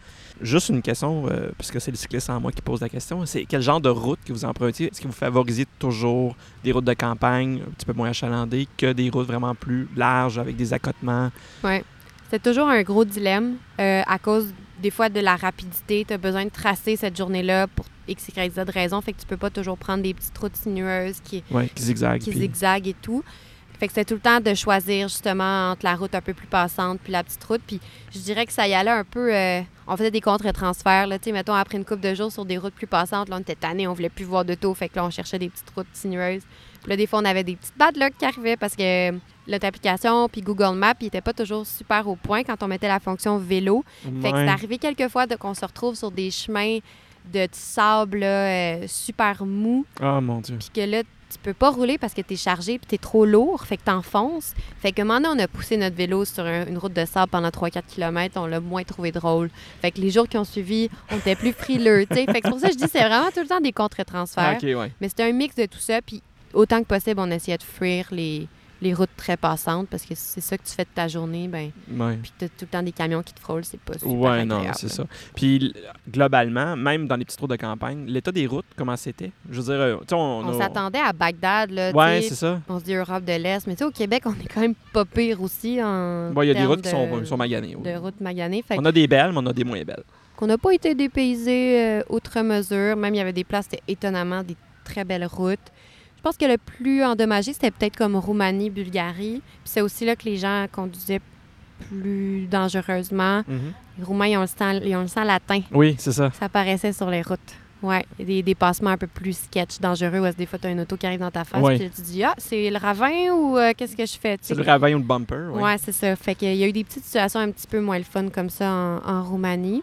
Mais sinon, euh, non, l'état des routes, la circulation, tout ça, ça allait Ça allait. globalement assez bien. Le- nos plus grandes frousses, là, sans blague, sur les routes, c'était les chiens. Ah oui, ça, je, je- je te file là-dessus. J'ai vraiment eu peur des fois. Beaucoup là. de chiens qui vous couraient après? Ouais, beaucoup de chiens qui nous couraient après. Puis le, le pire, là, celui où j'ai vraiment, là, je pleurais là, tellement j'avais peur, c'était euh, en Roumanie. Il y a des chiens, ben, puis un peu partout, il y a des chiens bergers qui gardent les troupeaux Oui, oui. de moutons et tout ça. Puis ils n'aiment pas les vélos? Puis c'est des gros bergers, euh, comment ils appellent ça? Bergers des Pyrénées, ou je sais Ah, pas trop, Dieu, là. oui, oui. Gros chiens blancs, là, oui. avec des, une cloche au cou, là.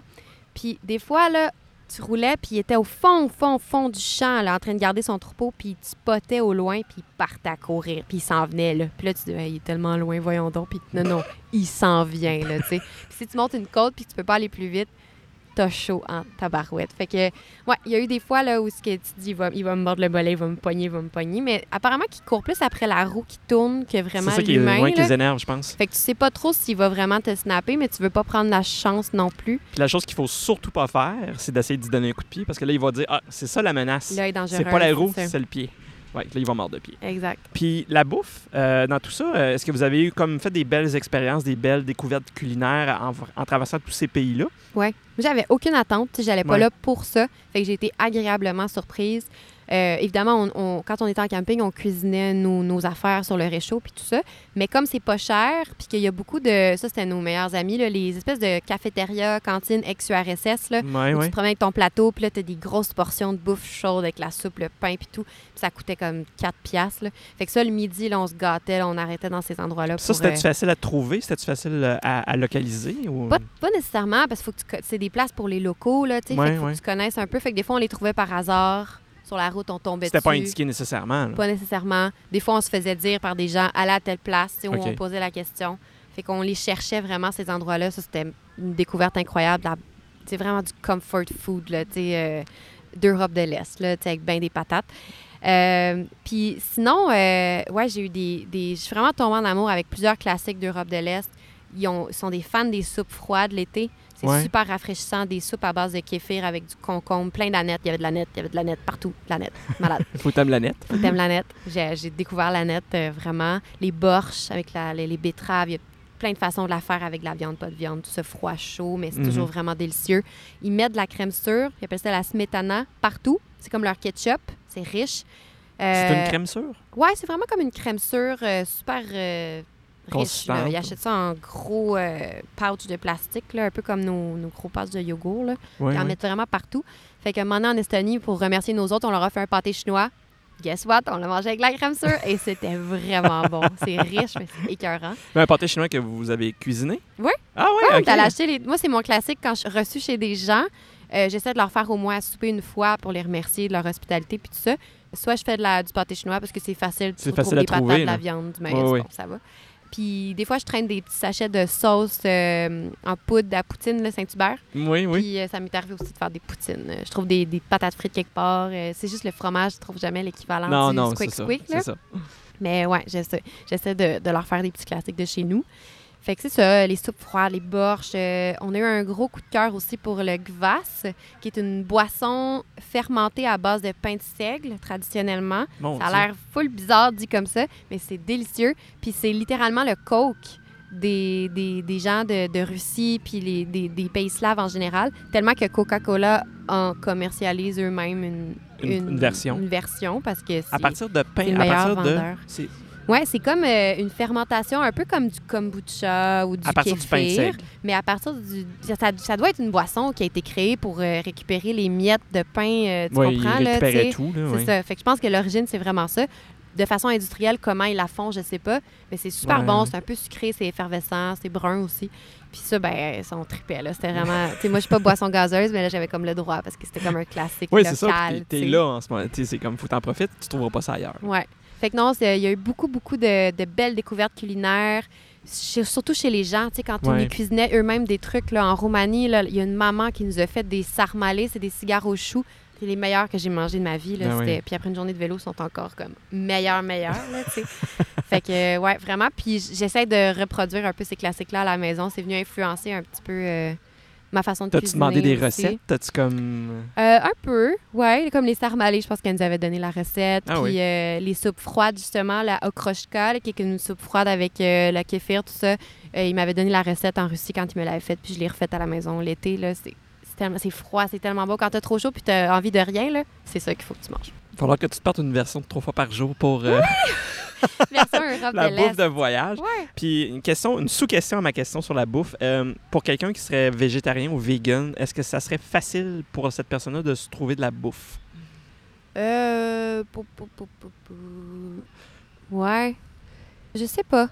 Pe- Pas spécifiquement. J'ai l'impression que c'est des pays quand même qui mangent encore très euh, Traditionnel. traditionnels, un peu comme, ça, là, le Québec d'il y a 50 ans, le patate, viande, carotte, là. Oui, oui, oui. Euh, mais tu sais, ça, va, ça vient partout maintenant. Là. Fait que dans les villes, je pense qu'il n'y a aucun problème. Ouais, non, Il doit avoir ça. des restos Dans les grandes véganes villes, puis ouais. tout ça. Et euh, est-ce qu'il est arrivé des blessures, des chutes, euh, des accidents? Est-ce que vous avez été... euh, On était dans des- vraiment chanceux. De... Pas que je me souvienne. En tout cas, si c'est arrivé, ça m'a pas marqué. On n'a pas eu de blessure majeure. Parce moi, que moi, fait une euh, petite intoxication alimentaire une fois. Ouais, ça, un peu sur le carreau deux jours. ça mais... arrive en voyage euh, nécessairement. Mais that's it, ouais. Parce que moi, je sais qu'après, tout- mettons, je fais trois jours de temps du vélo, mais j'ai Ouais. sûr que ça va me prendre de la crème de chamois. là. Ouais, oui, oui, oui, ouais. C'est ça, que- l'irritation à la longue. Je veux dire, vous Mhm. en faisiez tous les jours. Oui. Ben oui, mais non. Euh, dans le sens que, mettons, chaque fois qu'on croisait une grande ville ou une capitale ou tout ça, on se donnait le temps. Là. On avait déjà, en fait, de recharger les batteries, faire du lavage. Il y avait toute la Il y a des journées que vous avez pris off. Là. Ah oui, oui, oui. Oui, oui. Surtout dans les villes. Budapest, on est resté cinq jours. Ah. À chaque jour, on était là. Ah, une de plus. hein. Ah oui, oui, une de plus. Parce qu'on est- on aimait tellement ça. Fait que ça aussi, c'était le fun, puisqu'on on n'avait pas de plan précis. On extensionnait pas mal euh, de façon élastique les endroits. Fait que oui, le- quand on arrivait dans une ville, on pouvait rester là des fois deux, trois, comme cinq jours dans le cas de Budapest. Fait qu'il y avait des moments justement où le corps avait le temps de, Récupérer. de récupérer un peu. Mais je me souviens quand on est revenu, il y avait des petites blessures, des irritations comme ça cutanées qui ont pris un certain temps à guérir parce qu'il y avait comme une accumulation. Rien qui vous a empêché de rouler, là, rien qui Non. vous a. C'est comme à- le matin quand tu embarquais sur ton vélo, tu étais Oh my god, qu'est-ce que je fais là? Non, Non, c'est pas ou OK. Peut-être des fois, euh, ouais, les petites irritations euh, des, des fesses, des choses comme ça. ouais. Mais j'imagine qu'on s'était habitué là. Parlons aussi des, euh, des rencontres que vous avez faites. Est-ce que vous avez rencontré d'autres cyclistes pendant que vous étiez dans votre voyage? euh? Ben oui, parce que comme on était à vélo puis qu'on prenait des routes plus bike-friendly, veux, veux pas, on en croisait beaucoup. Euh, on a croisé des gens qui faisaient des petits voyages, des, des longs voyages. On a rencontré en Roumanie un couple de Français qui était parti pour 18 mois. Ils s'en allaient faire la route de la soie jusqu'en Asie. Euh, fait que c'est tout le temps des, des, des trucs à bracadabra. Ils étaient en vélo couché en plus. Fait qu'on a Hein? essayé leur vélo, ouais. Des vélos. Couché à plat euh, ou couché sur le dos? couché sur le dos. Euh, où est-ce que t'as comme les, les, les pieds dans les airs. Oui, puis, oui, oui. euh, Ah, mais ça, c'est fou. ouais, En, en cyclotourisme, ouais, vélo avec couché. des sacoches puis tout. Wow. Puis eux, ils ne juraient que par ça. Là. Ils étaient comme Ah, quoi, vous avez des vélos debout? Trop bizarre. fait que eux, ils, ils étaient fans de ça parce qu'ils disaient On voit tout le paysage. Tu vous êtes tout le temps comme penchés, focusés sur la route, mais nous, on a comme toujours tout Ouais. ouvert devant Mais nous. c'est drôle, mais quand je les vois faire, ces, ces cyclistes-là, j'ai l'impression qu'ils ne voient pas tant que ça le paysage, qu'ils sont comme plus comme le, visage tourné vers le ciel ou le cou cassé. Mais euh, moi, c'est vraiment pas une position que je trouverais fa- Ouais. facile ou naturelle de, de pre- apprendre cette position-là sur un vélo comme ça. là. Ouais, moi aussi, mon premier réflexe, c'était comme Ah, Tu l'as essayé, puis Je l'ai essayé, mais tu sais, c'était. Je l'ai essayé comme 10 minutes, puis c'était Ah, pas si pire. OK. Mais l'équilibre aussi, là. euh, ouais, c'est ça. faut C'est pas pareil. La, la, la touch, là, c'est quand même abdos un peu, là, pour rester, euh, rester debout. Ah, ben, pas debout, mais couché, en tout cas, en équilibre sur le vélo. De base, il faut que tu partes avec un six-pack. Puis Oui, c'est ça. ça prend un bon six-pack. Ouais, mais eux, ils trippaient. Puis ils étaient Ouais. partis pour. euh, Puis on est resté en contact sur Facebook, puis ils ont fait leur voyage au complet. Ah oui, Ils font des conférences maintenant Ah en bon? France. Ouais. excellent.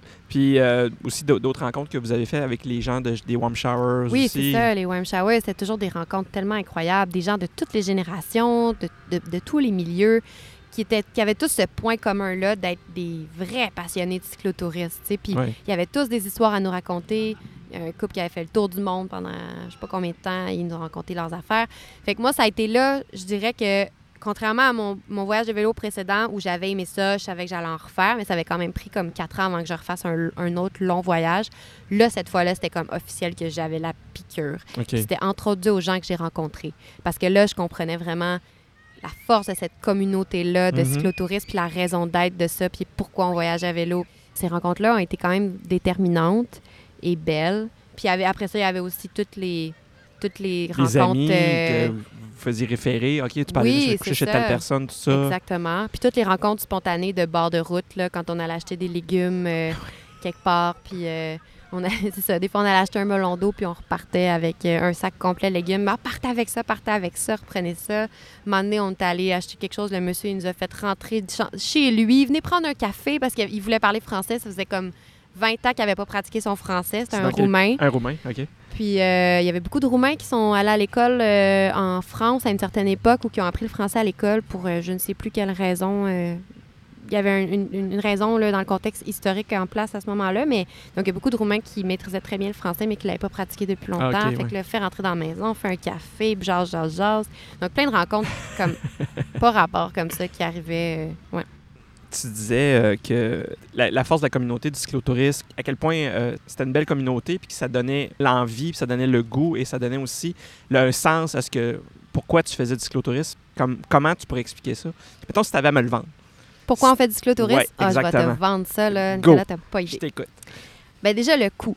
En termes de voyage, euh, à petit budget, c'est relativement imbattable. Euh, ton essence, c'est de la nourriture, tout simplement. Oui, fait que c'est un ça. deux en un. C'est du, de l'huile de genou, là. C'est de l'huile de genou. Tu n'as pas de frais associés à l'autobus, le train, l'avion, à part si tu mets ton vélo dans, dans, des, dans des bus ou dans des trains comme on le fait à l'occasion, mais notre budget de transport était quand même très limité.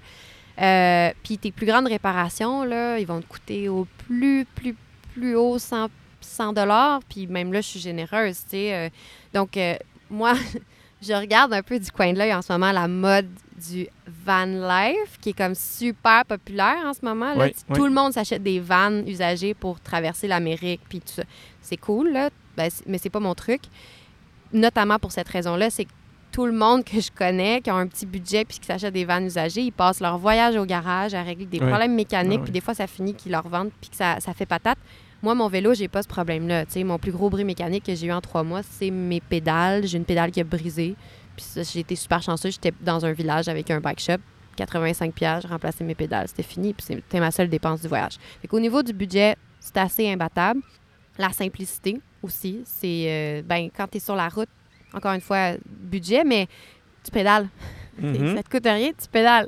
Et des journées, ton budget, c'est euh, 5 piastres. C'est ton dîner. Mm. c'est tout. Oui. Euh, flexibilité, de décider au fur et à mesure de ton chemin, de ton itinéraire, de pouvoir aller un peu partout. Tu peux t'arrêter pas mal quand tu veux. Oui. Contrairement à une auto, tu n'as pas d'enjeu de stationnement. Tu veux dormir quelque part, tu peux te cacher facilement dans le bois, sa plage, alors qu'une auto, elle va tout le temps comme... Elle va être- paraître. elle va paraître, elle va être dure à Elle laisse des traces aussi. euh. Exactement. Euh, c'est facile de l'embarquer justement dans un bateau, un train, un bus, tout ça. Donc, euh, ça te donne vraiment une flexibilité. Euh, J'ai une anecdote là-dessus. là. Dans mon premier voyage de vélo, on était à un moment donné en- au Nouveau-Brunswick. Je sais pas si je l'ai compté dans l'autre podcast. Non. Tu le couperas si je me. non, non, si tu l'as pas compté. On était au Nouveau-Brunswick ou au Maine, là, je sais plus trop. Puis il fallait qu'on traverse à une place pour. Ça nous faisait sauver comme, je sais pas, là, 150 km de, de faire une petite traversée en bateau. Puis normalement, il y avait un bateau qui était opé- opérationnel l'été pour faire ce petit tronçon-là qui nous faisait gagner du temps au lieu de faire tout le, le long bout sur la, la côte. Mais là, il la saison n'était pas commencée, le bateau n'était pas en fonction. Fait que là, on, on se creusait la tête. Peux- On l'avait pas calculé, tu sais, ce kilométrage-là. On pensait prendre le bateau. Fait que la fille chez qui on était a dit bah, Je connais bien des pêcheurs là, dans ce coin-là. là. Il y a peut-être moyen de vous trouver une barque, quelque chose. Fait qu'elle a fait aller son réseau toute la soirée, fait des téléphones, tatata, fait un appel à tous sur Facebook. Le lendemain matin, OK, c'est bon, j'ai trouvé un pêcheur, rendez-vous à telle heure sur le quai, machin. Le gars, il s'est débarqué avec sa, sa petite barque à moteur, mis les deux vélos dans, dans le bateau. Il nous a traversé en 20 minutes, on lui a donné 20$, piastres, puis c'était tout, tu sais. Ah, c'est wow. ça, c'est Ouais, ça, ouais, juste avec un vélo que tu peux faire des affaires de même, ou tes pieds, évidemment, Oui, si t'es un Bien piéton. sûr, oui, oui. Puis une autre anecdote aussi savoureuse, on s'est retrouvés à la frontière, je crois, entre euh, euh, la Roumanie et la Bulgarie. Ouais. Il y avait un pont qui menait à la frontière, à la douane. OK. Et le pont était en réparation majeure, donc il y avait une seule voie d'ouverte. Puis là, c'était, il y avait une file, mais une file, on a commencé à la voir, je pense, euh, peut-être 15 km avant la douane. Ah, OK? Donc, les gens étaient en file des fois depuis 10 heures. Ben voyons Ah ouais, ils se faisaient donc. des barbecues à côté de l'auto. là. C'était comme C'était un vraiment- tailgate? Ah, c'était n'importe quoi. Fait que nous, on était en vélo. On va pas faire la file. On a Non. roulé à côté. On a roulé à côté, roulé à côté. On s'est rendu au pont. Puis là, les travailleurs nous ont vu arriver. Puis là, on dit, on peut-tu y aller si on marche à côté de notre vélo? Ah, Ben oui, contourner. Fait qu'on contournait comme les, les- les travaux, si on veut. Puis on s'est rendu à la douane euh, en claquant des doigts. Puis si on avait été une auto, Ouais. on parle de j'avoue. 12, 15 heures d'attente. là, Oh tu sais. my fait que là, là, on a ri dans notre barbe. Mais là, il n'y a pas de, regard assassin qui vont. Euh, on Quand ils vous ont vu passer, travers, Ouais. mais tu sais, qu'est-ce que tu veux? Si on Ouais, est des vélos, on est des vélos, tu sais. ouais, Fait ouais, que ouais. ça, ça, vraiment, flexibilité imbattable. Le contact avec l'habitant, comme je disais, comme on est vulnérable, c'est c'est unique. Les gens viennent vers nous, ils, ils nous Ouais. offrent la bouffe, ils nous offrent le logis, ils sont gentils. T'arrêtes de demander de l'eau pour remplir des gourdes quelque part. Ça m'est arrivé une fois en Grèce. Euh, on était assis là avec des, des cafés glacés, des biscuits frais puis des collations pour les dix prochains jours. C'est comme prenez ça, prenez ça, prenez ça. Les gens veulent t'aider. Euh, le contact avec les éléments, pour le meilleur et pour le pire. Tu es en contact avec les bruits de la nature, les odeurs, les, le feeling, le vent, mais en même temps, tu es aussi en contact avec la météo, Oui, euh, avec tout ce que ça implique. avec tout ce que ça implique. Mais c'est très authentique comme expérience. Ah oui. Puis après une journée sous la pluie, un rayon de soleil, là, ça, ça fait toute la différence. Puis tu l'apprécies à sa juste valeur. Contrairement à d'autres contextes de la vie où on peut prendre pour acquis ces choses-là. Quand tu as tout le temps un abri à la portée, tu y penses plus que tu es abrité. Exact. Fait que ça, pour ça, je trouve que c'est très authentique. Tu apprécies chaque, chaque moment. Tout prend son sens. Ouais. Si tu as eu de la pluie puis tu as souffert puis tout ça, ben ça prend son sens quand tu quittes cette souffrance-là puis que tu mets à apprécier à nouveau ce qui est- ce qui t'est offert. Euh, le temps euh, de voir les paysages. Il y a des choses que quand tu vas à 100 km/h, c'est bien de valeur, mais tu le vois pas, alors qu'en vélo, tu le remarques. Euh, en Grèce, c'était le temps des fruits à ce moment-là. Ouais. C'était comme le mois d'août. Mais on était tout le temps arrêtés. On cueillait des figues, des prunes, euh, des, Ah, oui. des poires. Tu sais, il y avait des arbres tout le temps en bord de rue. Fait qu'écoute, on n'avait plus besoin d'aller à l'épicerie. Là, en Grèce, c'est comme euh, fruits tout le temps, puis frais, mûrs, euh, écœurants. Mais c'est le genre d'affaires qu'en auto, tu vas pas t'arrêter tout le temps Non, tu peux pas, quand là. tu roules vite pour faire ça. Puis euh, la spontanéité, tu sais, euh, là, c'est sûr, il y avait un avion, c'était plus compliqué, mais quand je fais des voyages de cyclotourisme, plus sur le fly, puis que j'ai déjà mon vélo puis mes sacoches chez nous, je peux décider le matin même que je, Oui. je le fais des fois, tu sais. Je pack mes affaires, puis ciao, bye. euh, Mhm. je m'en vais, je pars faire une boucle de euh, trois jours, une semaine, euh, le tour du lac Champlain, peu importe. Fait que cette espèce de spontanéité, un peu comme en road trip, mais moi, j'ai pas d'auto, fait que mon auto, c'est C'est mon ton vélo. Oui, c'est ça. ben, J'ai-tu bien vendu? écoute, Hein, pas pire? Je vais, je vais faire l'avocat du diable. Est-ce Ouais. est-ce qu'il y a un inconvénient majeur que tu vois, à force d'en avoir fait là, beaucoup, est-ce qu'il y a un inconvénient majeur à faire ce, ce type de voyage-là? Ben, comme je disais, pour le meilleur et pour le pire, t'es vulnérable. tu sais. Fait qu'il faut être prêt à vivre avec les aléas de la météo. Oui. Puis même si t'es prêt, ça, ça arrive que des fois, tu te dis Ah, qu'est-ce que je fais là? là? Mhm. Tu sais, Je suis tannée. Fait, fait que a- c'est sûr qu'il y a ça. Le, le volet confort est plus relatif aussi. Faut pas que tu sois trop douillet, là. C'est ça. T'es Ouais. pas dans un véhicule motorisé avec ta cuisine euh, et tout équipé, toute Ouais, prête. ouais. Chaque soir, c'est un recommencement. faut remonter le campement. Faut... Fait que ça, faut, le- faut le faire. Puis c'est moins facile à ce niveau-là. Par contre, ça te permet de dormir dans des lieux magiques, justement en remontant ton campement à chaque fois que, auquel tu n'as pas accès nécessairement avec un véhicule motorisé. Fait que, puis ben, c'est sûr, en cas de problème mécanique, s'il faut que tu fasses du pouce, etc., ben, c'est un peu plus compliqué avec un vélo.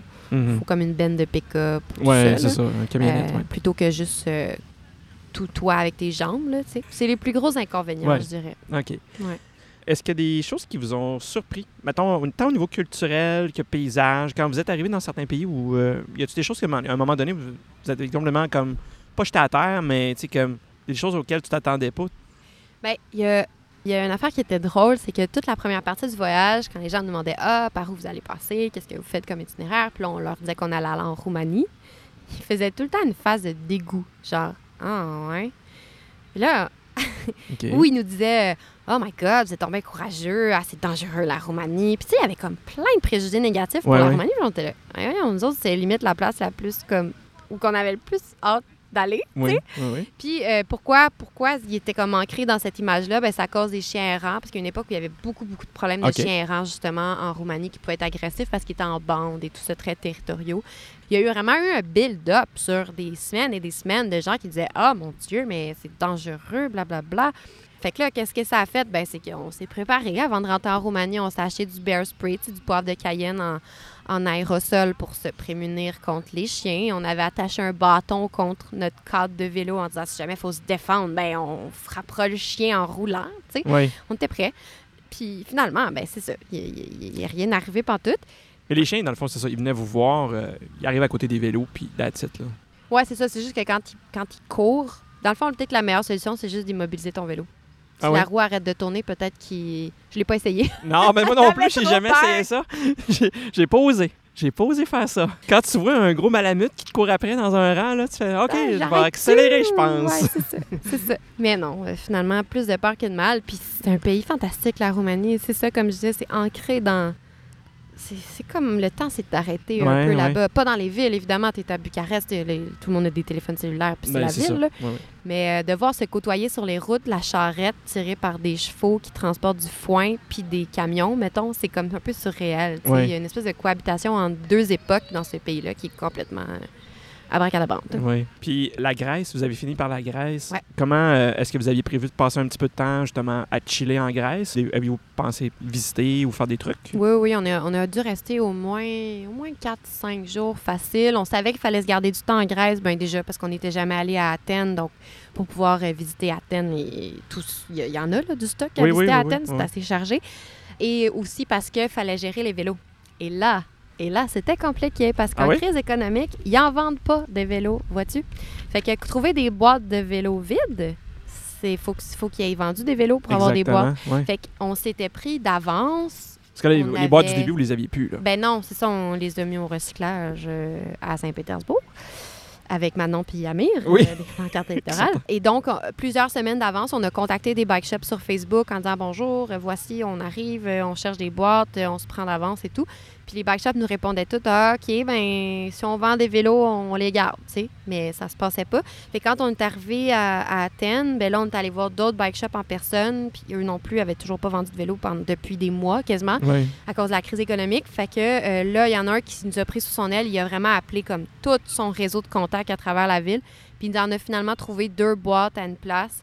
Euh, mais il a fallu là, littéralement traverser la ville au complet. Je pense qu'on a fait une heure et demie de transport en commun pour aller les, les chercher. Quand même. Fait que c'était comme euh, ses fesses, notre affaire. là. Mais heureusement qu'on s'était pris d'avance parce qu'il fallait comme prévoir tout ça, prendre le temps de les emballer. Les emballer, mine de rien, c'est quasiment deux heures par vélo là, que ça Oh, nous oui, prenait oui, là, j'en pour démonter toutes les pièces qui ne fitent pas dans la boîte et tout ça. Fait que euh, oui, on s'est donné du temps euh, là-bas pour apprécier, faire le plein d'huile d'olive aussi. Oui, Puis, bien euh, sûr. manger de la moussaka, puis c'était délicieux. Comment est-ce que vous vous sentiez? Là? Vous étiez sur le bord de finir votre, votre périple. Les dernières heures, la dernière journée, comment que vous viviez ces dernières heures de, de- de voyage, de, de transport sur votre vélo? là? Vous venez de faire 5300 ou comment ça se passait dans vos têtes? Ça a été très émotif pour moi, en tout cas, parce que, ben déjà, quand tu rentres dans une ville, c'est pas les moments les plus zen ou les plus agréables. Il y a beaucoup de trafic automobile, surtout une ville comme Athènes. Tu as plein de voies. Ouais, ouais, ouais. L'aspect sécurité à considérer, puis tout ça. Mais moi, j'avais comme tout mon scénario en tête de la fin, tu sais, de comme on allait arriver avec nos vélos, puis on allait comme faire une photo concept devant le Parthénon avec nos vélos chargés, puis ça allait être comme le moment, tu sais, euh, de consécration du voyage. C'est pas passé de même exactement. Là, on était comme justement dans le trafic, c'était super stressant. Fait que notre priorité, c'était juste de se rendre à l'auberge de jeunesse, comme dropper notre stock, puis pouvoir être plus zen. Fait qu'on l'a pas fait. Fait que là, comme on est arrivé à l'auberge, je me suis assise sur le lit avec le- une fois le vélo rangé, puis je me suis juste comme effondrée en larmes, tu puis j'étais comme inconsolable, puis je savais pas pourquoi. Puis là, mon copain était là, mais ça va? Bah, Ça va? Qu'est-ce qui se passe? Puis j'étais là, mais je sais pas, là, puisqu'on a fini. Puis là, je- c'est comme. T'as, juste fait ça de ta vie pendant trois mois roulé. Oui, c'est comme, oui, ah, ben, c'est fini, euh, on Ouais, rentre à la maison. comme un deuil ou. euh, Ouais, ouais, ouais, c'est ça. C'était comme un deuil, puis comme la nouvelle vie commence, ben, le, retour à la vie normale reprend bientôt. ouais. Fait que je pense que c'était comme un trop-plein de tout ça. Mais c'était juste vraiment drôle. C'était comme tellement fort comme réaction, de comme. Je savais pas, je me gérais plus, là. Je savais Ouais. pas comment réagir. T'as été comme ça, inconsolable pendant combien de temps? ah, peut-être euh, une heure, là. Puis après ça, on, s'est, on pris une bonne douche, on s'est changé, puis on dit, Hey, on va aller visiter, on va aller manger au resto. Puis c'est super le fun, mais j'ai pas eu ma belle photo concept Ah. devant le Parthénon. C'est une pas pire côte au Parthénon. Oui. Toi qui n'aimes pas les monter. Ouais, non, c'est ça. Si tu avais un conseil à donner, un conseil pour quelqu'un qui voudrait faire un grand voyage de vélo comme ça, Ben, je dirais d'en faire un plus petit avant, si c'est son premier pour tester le matériel. Pas commencer avec euh, 5300. Là. Non, de préférence. Ça, ça se fait, tu sais, mais bon. Oui, oui. Se faire une tête un peu, euh, faire des ajustements au niveau du, du- c'est ça, de quoi apporter. Tester le euh, matériel. Oui, c'est ça, oui. exactement. Tester ses capacités, tester ses limites aussi. Oui, pour les distances à parcourir. Puis justement, au niveau des distances, c'est prévoir un peu moins que plus, quitte à en faire plus si la forme physique et l'énergie sont au rendez-vous, mais genre pas se mettre trop de pression, puis se donner du temps aussi, tu sais, parce que c'est pas le fun quand on est pressé puis qu'on tombe sur un bel endroit, mais qu'on peut pas s'arrêter parce qu'on est trop dans le rush, Ouais. On a un horaire. Puis C'est tellement ça l'aspect du vélo, justement, de pouvoir s'arrêter puis d'être flexible qu'il ne faut pas non plus se mettre trop de, de barrières pour ça. Puis je dirais aussi de commencer peut-être avec un voyage plus simple, idéalement qui ne nécessite pas de transport en avion, tu sais, euh, où tu peux partir de la maison, faire ton, ton trip, peu C'est importe très la durée, facile puis de revenir à la faire. maison. C'est ça, parce que tu m'avais dit, même euh, que tu avais fait Montréal-Toronto? Ça- Oui, l'été passé, ouais. Là, tu vois, j'ai mis mon vélo dans un train jusqu'à Toronto, ce qui était relativement simple. Puis euh, j'ai roulé Toronto à, Mo- à Montréal t'es en- revenant. Le vent Mais dans le c'est- dos. Euh, non, ça, c'est c'est le contraire. Ah c'était ouais? comme, ouais, c'était le vent. C'était pour ça que je le faisais dans cette Ben direction-là. oui, le vent dominant est toujours dans Ouais, cette direction-là. J'avais le vent inverse. Ah, super. Ouais, ça a été vraiment tough. Parce que je m'étais mis des grosses journées, j'avais pas beaucoup de temps là, de, de vacances. Là. Fait que je voulais le faire en trois jours. Mais euh, trois jours, ça donnait comme 200 km par jour. Ce ouais. que j'avais jamais fait de ma vie, mais j'étais comme, ah, je suis toute seule, ça va être mon défi sportif à moi, je vais partir le plus léger possible et tout. Puis 200 km avec le vent d'en face, c'est sportif. Oh, oui. Fait que non, Ah ça a oui. été toute une, toute une aventure. Mais effectivement, tu sais, ça, ça s'est décidé justement la veille. là. J'ai acheté mon billet sur Internet, puis je dis, ah ouais, je le fais, tu sais. Mhm. Parce que c'est si facile quand tu as Ouais. tout ton équipement déjà. Puis c'est ça, une fois que tu as l'équipement, justement, tu peux partir un matin puis dire OK, ben là, j'ai des vacances. Bon, ben, je pars, puis Ouais. on verra. Ben oui. on, on verra. au Vermont, puis euh, je ça. déciderai ce que je ferai là-bas. Ouais.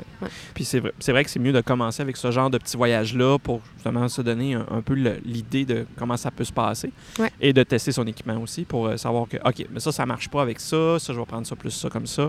Fait que, ouais, un très bon truc euh, pour commencer. Donc, on serait rendu au questionnaire euh, général de partout dans le monde avec euh, une petite, euh, une petite euh, twist pour le cyclotourisme. Je te reposerai pas certaines questions que je t'avais déjà posées dans le, le- le dernier épisode, entre autres la soirée où tu étais plus sur le party.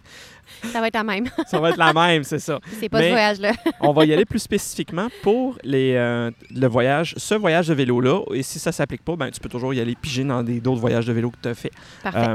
C'est quoi ton plus beau souvenir de ce voyage-là?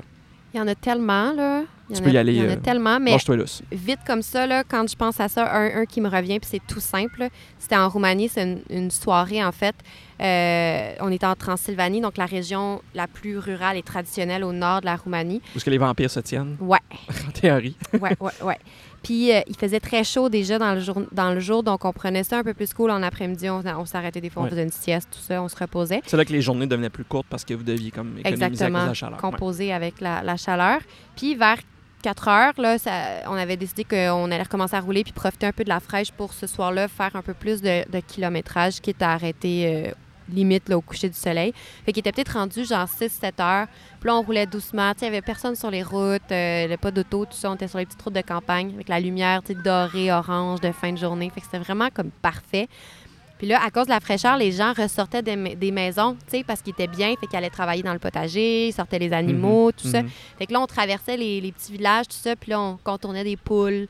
Il y avait des moutons qui traversaient la, la rue. Les gens sortaient, nous faisaient des saluts. Les, les enfants nous faisaient des tatas, tu sais, du chemin. Il y avait vraiment une espèce de vie de village. Puis nous, on était comme euh, un char allégorique, un peu, là, tu comprends? Ah oui, bonjour, bonjour. C'était vraiment comme féerique, puis c'est tellement simple. C'était c'était rien de, de, de prémédité ou Non, de spécial, non. mais on était vraiment comme heureux, puis Ouais. contents de rouler parce qu'il faisait pas trop chaud et tout. Fait que ça, ça a été vraiment une belle soirée. Puis j'ai une photo euh, que mon copain avait prise euh, dans une montée où je suis en train de monter, puis on voit comme le coucher du soleil en arrière, justement. Puis cette photo-là, c'est une photo que je- qui est pas particulièrement euh, bonne d'un point de vue euh, photographique. Là. Je parle à un photographe en plus, mais, mais qui représente tellement le moment que quand je la regarde, Non, je c'est suis ça. dedans tout de C'est suite. c'est le moment. Là, qu'on- Ah. Oui, c'est ça. Voilà. Ton pire souvenir de ton voyage? Ouais. J'ai parlé tantôt de mes cinq crevaisons là, qui étaient arrivées presque en même temps. là. Oui, oui. Euh, la cinquième était arrivée à un moment inapproprié. On était en Grèce et on venait d'aller. On avait fait un détour euh, pour aller visiter les météores. Les Oui, météores Les qui sont fameux des, météores. des monastères euh, haut perchés euh, sur, Sur des pics rocheux. pics euh, que Des certains affaires ont- qui se peuvent pas. là, Ah ouais, ouais, ouais. Incroyable. Euh, que certains ont pu voir dans euh, un film sûrement un de film James, de James Bond, Bond. je sais plus lequel, là, non mais en tout cas. Je sais de quel tu parles, mais je me Ouais. souviens pas du titre. Fait que on revient de ces monastères-là et comme c'était un détour, on avait prévu prendre un bus à partir de là, mettre nos vélos dans le bus pour se rendre jusqu'au golfe de Corinthe et finir nos, nos derniers jours de vélo jusqu'à Athènes. Et là, je pogne mon flat de ma, ma crevaison en allant vers le bus. Donc évidemment, euh, j'ai un problème, je vais être en retard pour le bus. Donc, mon copain a comme sprinté pour aller les avertir, demander d'attendre, acheter les billets, en tout cas. Puis moi, pendant ce temps-là, ben, je courais et je poussais mon vélo sur comme flat. 3 km avec ma crevaison. Donc, c'était vraiment pas un moment agréable. Mais là, en plus de ça, quand euh, ben là, on l'a mis dans le bus, puis on, on s'arrangera plus tard, mais quand on est arrivé à destination, le- il était le soir, il faisait noir, tout ça, puis j'avais encore mon maudit flat à ce moment-là. Fait que je pouvais pas rouler. Non. Fait que là, on était un peu là, découragés là, de comme, ah, qu'est-ce qu'on fait là, là? Fait que là, on, prend- on est allé dans un parc, on s'est assis, s'est pris des sandwichs, ça, puis là, ben, j'ai réparé ma crevaison au milieu des gens qui faisaient la fête, qui buvaient des bières parce que c'était le soir, tu sais. C'était comme un peu bizarre. Puis là, on n'avait pas d'endroit où dormir non plus. Non. Fait que là, on disait, Ah, qu'est-ce qu'on fait, tu sais? Il est tard, il est comme 9 C'est dans heures. une grande ville ou. euh, C'est comme une moyenne grande ville, euh, quand même. Fait que là, ben, il fallait comme sortir de la ville si on voulait réussir à camper quelque part. Fait que là, finalement, réussir à réparer la crevaison, croise tes doigts en disant j'espère que c'est la dernière, cette fois c'est la bonne. mhm. Fait qu'on a roulé pour sortir euh, le plus possible de la ville jusqu'à temps qu'on arrive sur une espèce de plage qui commençait à être un peu plus à l'écart, euh, plage de galets. Puis là, on s'est dit, Ah, tant pis, là, il fait noir, euh, on se fera pas pogner. Fait qu'on on a mis les sacs de couchage sur la plage avec les matelas de sol. On s'est couché direct à la Belle Étoile. Puis finalement, il y avait des étoiles filantes cette Ah. nuit-là. Fait que c'était quand même une espèce de moment, tu sais. euh, C'était pas super que ça. doux amer. Oui, oui, oui. Ça s'est bien terminé. Puis le lendemain matin, c'était vraiment drôle. On s'est réveillé avec euh, les, les chants euh, musulmans au lever du soleil OK. parce qu'il y avait beaucoup de, de mosquées euh, aux alentours. Fait que là, les chants musulmans, vers 4h30 du matin, on se réveille avec ça. Puis il y avait comme 3-4 pêcheurs à côté de nous qui étaient en train de pêcher sur le bord. Bonjour, bon matin. Fait que c'est une drôle d'anecdote, mais qui s'est bien terminée. L'endroit dans les pays que tu as fait, les 10 pays, le pays que tu aimerais retourner ou l'endroit que tu aimerais retourner pour mieux visiter? Tu as parlé de l'Estonie tantôt parce que tu trouvais que c'était vraiment Ouais. agréable, mais si Je retournerais pour un voyage genre familial, là, tu sais, Ouais. de vélo là, avec des jeunes enfants, là, pas compliqué. euh, ça, définitivement. Sinon, la Pologne, comme c'est grand, puis qu'on a vraiment, tu sais, on a traversé, mais on a. Vous avez juste la route que vous avez faite en Ouais. Pologne, dans le fond. Donc, je retournerais volontiers, moi, faire un, un mois de voyage en Pologne. Puis vraiment, dans les Tatras, là, les, ces superbes montagnes euh, la frontière de la Slovaquie, j'ai vraiment eu un coup de cœur. On a fait une randonnée cette journée-là, une seule. Puis j'en aurais fait euh, beaucoup Une randonnée à pied, là. Ouais, Ah ouais, ouais? c'était comme une petite, euh, petite traite. le luxe de. Traite, on laisse le vélo en bas, puis euh, c'était magnifique. Des, tu sais, des beaux lacs d'altitude bleu, euh, émeraude, là, avec des Ouais. petites fleurettes mauves. là, tu sais, C'est vraiment... euh, Fait que définitivement, la Pologne, j'y retournerai. Ah, wow. Mm. OK. Ouais, c'est ça. c'est- Le pays que vous avez trouvé le plus accueillant? Je dirais aussi la Pologne. C'est comme je disais, il y avait un hasard de circonstances aussi du fait qu'il y avait beaucoup de monde pour nous héberger là-bas. Mais tu sais, l'Europe de l'Est en général, c'est définitivement très accueillant. On a été accueillis très bien partout, dont, euh, dont en Russie. En Russie, comme on pouvait pas dormir chez l'habitant à cause du visa, tout Mhm. ça, euh, on, avait, on avait contacté des cyclistes sur Warm Showers, mais en leur disant on, on voudrait juste vous rencontrer pour euh, avoir des conseils, puis tout ça. Puis il y avait une fille euh, de Warm Showers qui avait qui était tellement excitée de nous recevoir. Elle avait réuni toutes ses amies qui tripaient cyclotourisme, puis elle nous avait fait un souper avec justement plein de recettes euh, typiques russes, puis tout ça. Elle nous avait reçus vraiment comme, euh, comme des rois. Fait que, tu sais, même en Russie, qu'on peut associer comme étant un pays euh, Austère. austère, froid, gris, tout ça, même là, on a fait des rencontres Ouais. incroyables. Ta pire journée de vélo, je pense que tu l'as raconté tantôt, c'est la. Les la- 166 km sur la plus battante. Là, Ouais, ils ouais, m'ont ouais. marqué. Je- Mais elle s'était bien terminée, elle aussi, parce qu'on a été accueillis avec un souper, une douche chaude, une sécheuse. Une sécheuse très importante. sécheuse, ouais. On en a très bien reçu à Tallinn, euh, capitale de l'Estonie. La plus belle rencontre que tu as fait? J'imagine qu'il y en a plein, Ah ouais, mais une qui pourrait être euh, marquante ou significative ou. euh, Euh, ces gens-là en Russie là, qui nous avaient reçus là, vraiment des belles rencontres, là, ce groupe d'amis qui nous avait reçus à, à Saint-Pétersbourg de cyclistes pour le souper, ça, ça a été une rencontre marquante. Le couple français qui s'en allait faire la route de la soie aussi, on s'était vraiment bien entendu, ça avait très bien cliqué. Quoi d'autre? Aussi? Il y en a, ouais, il y en a tellement. C'est toutes des magnifiques rencontres. euh. En Roumanie aussi, euh, on est tombé sur un gars, sur Warm Showers. C'était comme un athlète. De... Il faisait des triathlons, puis tout ça. Puis il tripait vraiment en vélo. Il avait fait beaucoup de voyages de vélo. Puis il était tellement content de nous recevoir. Fait que là, lui, on est, on est débarqué chez lui. C'est lui, sa mère nous a reçus. Il nous a fait des, des cigares au chou. Oui, puis tout ça. Puis le lendemain, il a dit Je veux rouler avec vous. Puis on s'en allait, cette journée-là, on s'en allait jusqu'à Bucarest, la capitale. Fait que, euh, il a roulé toute la journée avec nous, juste pour le trip euh, de vivre un peu notre, notre voyage. Puis le lendemain, il est revenu. En Ah vélo aussi. OK. Fait Fait que, qu'il a couché à Bucarest, puis... Ouais, il y avait comme des amis, lui aussi, là-bas, parce que nous, on avait des gens qui nous attendaient là-bas aussi. OK. Fait que, ouais, toutes sortes de rencontres comme ça, tellement spéciales. J'imagine qu'il y en a beaucoup, mais si tu avais un endroit que tu dirais qui est le plus bel endroit que vous avez passé la nuit, ce serait lequel? Ben, les campings gratuits là, en Estonie, le long de la mer Baltique, ils étaient assez durs à battre. J'en reviens pas encore que tu me dises qu'il y a des campings gratuits pour les... Ils sont peut-être plus gratuits aujourd'hui. Hein. En 2015, en tout cas, ils l'étaient. OK. Puis ils étaient étonnamment pas fréquentés. C'est ça qui était déstabilisant. Est-ce on c'était- comprenait pas. On était là, mais il n'y a personne, tu sais. Ouais. Eh, Mais c'est- c'était-tu spécifique pour les cyclotouristes ou c'était pour Non. tout le monde? Non, non, pour tout le monde. Puis c'était même accessible en auto. Fait que c'est pour ça qu'on se disait, ils, ils sont où les gens? Ouais. Ils sont où les gens? Ça serait-tu comme l'équivalent de ce qu'on a eu à une époque, tu sais, les haltes, euh, les haltes municipales ou les haltes routières, ou est-ce que... Un peu C'est comme plus pour les voitures, on s'entend, Ouais. là, mais... euh, Très bien aménagé, tu sais. Ah ouais. Il y avait, il y avait certains endroits où il y avait carrément des gens d'abri en bois, comme où est-ce qu'on pouvait mettre la tente en dessous, ce qui fait que la pluie a été comme interceptée. Ouais, ça s'appelle de- les Américains appellent ça des lean-to, là. Un peu comme un lean-to, mais, mais plus... euh, tu sais, t'as pas, t'as pas comme une plateforme en dessous puis vraiment trois faces, là. C'était plus comme un, une espèce de demi-coquille ou je sais OK, pas comme quoi, un là. une espèce de petit... Ouais, c'est ça. Ouais, juste un petit truc pour couper la pluie qui marchait très bien. Puis c'est quand même pluvieux en Estonie, fait que c'est bien adapté aussi au, au climat là-bas. Puis souvent, on avait des installations pour faire des feux, avec même des fois une table à pique-nique recouverte, des trucs que tu même pas ici, tu sais. C'était génial. Puis le matin, on se levait, puis on allait déjeuner sur la plage, puis souvent, on était les seuls sur la plage, puis c'était des gigantesques plages. Puis on avait des couchers de soleil écœurants le soir. Fait faisait-tu froid? Ou... euh, c'était frais, mais pas comme froid, mais c'était... C'était comme ici, mois, mettons, mois de mai. hein? Ouais, à peu près. OK. C'est Ouais. similaire, mettons, aux températures. Ouais. euh. Ouais, ouais. Euh, donc, on retient l'Estonie. Tu l'as bien vendu encore, ça aussi. Tu l'as bien vendu, l'Estonie, à date. euh. Le pire endroit où vous avez passé la nuit? J'ai- J'hésite entre deux souvenirs. là. Un, c'est comme un endroit marécageux où est-ce qu'on s'est arrêté en Slovaquie parce qu'on venait de traverser le méga col de montagne. On était épuisés, fait que c'était comme peu importe, faut juste quoi. se coucher quelque part. Mais c'était super marécageux, puis il a plu toute la nuit, ce qui fait en sorte que le lendemain matin, c'est comme si on était dans une flaque d'eau immense. Fait que Ah. c'était pas le meilleur réveil. Puis l'autre fois, c'était plus loin dans le voyage. Je me souviens pas exactement quel pays, mais encore une fois, on a tenté euh, à la noirceur parce qu'on était comme un peu limite puis qu'on n'arrivait pas à trouver de place adéquate pour mettre la tente. Sais, des fois, ça arrive. Tu penses Oh, que ça va arriver vite, finalement, ça arrive vraiment pas vite. Mhm.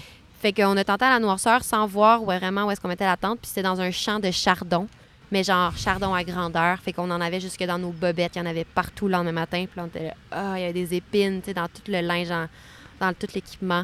Fait qu'on a mis au moins une semaine à se débarrasser des chardons après ça. Fait que ça non plus, c'était pas la meilleure nuit. La chose qui t'accompagne toujours quand tu fais du cyclotourisme. Je cherchais quelque chose de comme un peu poétique, là, tu sais, mais c'était pas poétique du tout. C'est mon battery pack. Oui, oui, oui. pour les, les- les- le téléphone et tout ça. Euh, puis surtout, je peux charger mon téléphone en roulant. Fait que ça, c'est quand même pratique. Est-ce que ça marche à l'énergie solaire ou... euh, Nous, on en avait un qui était comme techniquement qui chargeait à l'énergie solaire, mais honnêtement, c'était pas top. Ça marchait pas si bien. Je pense que maintenant, la technologie est vraiment plus avancée là, pour, ceux, pour les petits chargeurs solaires portatifs. Ben oui. Ce qu'on avait à l'époque, c'était pas génial, mais on avait la possibilité de le charger, ce truc-là, dans une prise murale. Fait que finalement, il nous servait plus de, de réserve énergétique que vraiment de chargeur solaire au Puis final. quand tu dis que tu peux le charger sur ton vélo, c'est en roulant? Ben, c'est que dans le fond, euh, mon autre dynamo? objet dont je me passerai pas, c'est ça aussi pas poétique, mais c'est un petit support en- un peu en caoutchouc que j'installe sur mon guidon sur lequel je peux mettre mon cellulaire directement oui, dessus. oui, oui. Fait qu'en ayant un petit sac de guidon, il pouvait être en, en train de se charger euh, pendant que je roulais dans la mesure où j'avais pas besoin de, de le mettre, euh, je sais pas moi, dans ma sacoche. Ou tout ça. Je pouvais l'utiliser pendant qu'il chargeait euh, sur mon guidon. Euh, Puis ça, le, le support, ça a l'air d'un gadget, là, mais quand tu es dans les grandes villes puis que tu connais pas du tout ton chemin, Oui. tu es tout le temps en train de sortir, de regarder la carte, de le ranger, de t'arrêter, tout ça. C'est pas c'est- hein. super euh, compliqué. Fait que d'aller l'avoir sur le guidon, on pouvait le mettre des fois carrément en mode navigation pendant une demi-heure pour sortir de la ville, puis on suivait les indications de, Mhm. de Google Maps. Fait que ça, ça a changé ma vie. Ben, tu vois, non, t'as pas besoin que ça soit poétique. Ça peut être pratique. C'est fonctionnel. C'est fonctionnel. Non, non, non, c'est ça. C'est important d'avoir ces choses-là. Qu'est-ce que tu regrettes de ne pas avoir visité pendant ton voyage de vélo? Hey boy. Tu parles à quelqu'un qui a le syndrome du FOMO, là, du Fear of Missing Out. Fait que je comme dirais tout. Oui.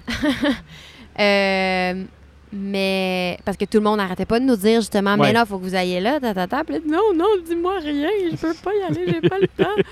Euh, mais en Transylvanie, en, en Roumanie, euh, il y avait une région un peu plus au nord que par où on est passé, qui est comme apparemment la, le petit village ou la région la plus comme traditionnelle, typique. Puis euh, le couple de Français qu'on avait rencontré était là, non, mais ça se peut pas, vous avez manqué ça, blablabla. Fait que ça, j'ai je regrette un peu de ne pas être passé par là. C'était faute de, de savoir, je pense, puis Mhm. au moment de faire l'itinéraire.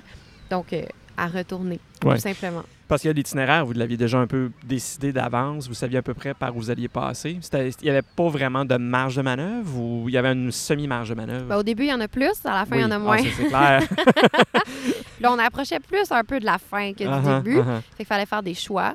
Comptiez-vous les dodos pour savoir, OK, là, dans tant de jours, il faut. Mais on était tout le temps en train de, de regarder l'horaire, puis de dire, bon, là, si on fait ça, ça veut dire qu'il faut couper plus loin, puis tout ça. Puis moi, au début, j'étais un peu plus strict par rapport au fait que je voulais qu'on soit juste à vélo, tout le temps à vélo. Puis mon copain, lui, était là, non, non, non, là, si on veut faire des détours pour aller voir des, justement, les météores, des choses qui seraient pas Ouais. sur notre itinéraire, on va le prendre, le bus. Puis, tu sais, moi, j'étais plus puriste, puis il avait raison, dans le fond, parce qu'au final, de quoi tu te souviens? Tu te souviens que tu Non, as fait du vélo ça. 5300 km, pas que deux, trois fois, tu as pris le bus avec ton vélo, puis c'était plus de l'orgueil mal placé. Euh, je sais plus qu'est-ce qu'on disait. Les, les- mais les points d'itinéraire, dans le fond, quand vous aviez décidé vos points d'itinéraire, vous aviez-vous comme décidé, ça, il faudrait vraiment pas manquer ça sur la Oui. route. On va vraiment passer par là pour Oui. voir ça. Y a-t-il des choses que vous aviez ciblées en particulier? Oui, ben tu sais, on essayait justement de toutes les capitales. On les a pas mal Ah, toutes oui, faites OK. parce qu'ils étaient relativement sur le chemin.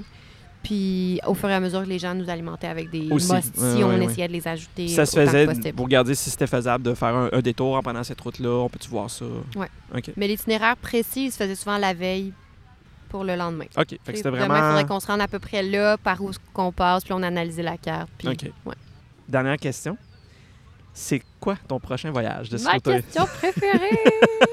Tu peux, euh, tu peux être un ou plusieurs. Tu as des idées, partage-nous ça. Vas-y. Ben moi, j'ai dit que mes idées de voyage viennent tout le temps pendant mes voyages. Oui. Fait que pendant ce voyage-là, mon idée qui est née et que je n'ai pas encore réalisée parce que ça me prendrait aussi beaucoup de temps quand même. Il faudrait que j'aie beaucoup de vacances, j'ai l'impression, pour faire exactement ce que je veux faire. Mais c'est que tous les pays euh, comme enclavés entre la mer euh, Adriatique. euh, Adriatique et, et les pays qu'on a fait, donc tous Mhm. les Balkans. On parle de la Slovénie, la Croatie, la Bosnie, le Monténégro, tout ça. Ça, c'était comme des pays où les gens nous disaient faut que vous ayez là, puis on était là, non, là, ça, par contre, on n'a vraiment pas le temps, faut qu'on trace jusqu'en Grèce. Fait que c'est comme une section que j'acceptais que j'allais refaire un jour. Fait que j'aimerais vraiment ça, faire une boucle de encore trois mois possiblement dans les Balkans, où est-ce que je- d'un côté, je ferais plus la, la, la côte, là, vraiment le Mhm. long de la mer, puis l'autre bord plus par les montagnes. Mhm. Fait que ça, ben c'est ça. Ça fait depuis 2015 que cette idée est derrière ma tête. Donc, peut-être que l'année prochaine sera la bonne. Qui sait? Mhm. Mais ouais, ça serait vraiment mon prochain voyage de vélo. euh, ben, de longue haleine. De longue haleine. Ouais. Puis, as-tu d'autres idées? Qu'est-ce que là? Oui. Ah, oui, plein. Euh, Il y, a, a plein. Non, mais il y a plein d'endroits en, en Amérique du Sud, tu sais, que j'aimerais faire en vélo. Ça me fait peur un peu au niveau l'Ouest canadien, l'Ouest américain, y a-t-il des choses qui t'intéressent là-dedans? La côte est et la côte ouest américaine. J'aimerais vraiment ça. J'ai eu comme une semaine de vacances cet été avec mon copain. Ça se peut qu'on aille faire euh, un petit segment, genre euh, dans le coin de Boston, Portland, tout ça, sur la côte est pour avoir une petite idée de Ouais, ouais. c'est-tu le fun, ça se roule-tu bien, tout ça. Mais définitivement, là, la côte, puis descendre jusqu'en Californie, mettons, là, la Oui. côte ouest, ça, c'est Ouais, un, ouais. de, un de ceux que je veux faire, vraiment. Puis, Oui, j'ai accompagné un groupe de jeunes aussi. euh, je guide à l'occasion des voyages de vélo pour des, pour des jeunes avec un OBNL euh, qui est basé à Calgary, mais qui a comme une branche québécoise Ouais. qui s'appelle Ça roule pour moi.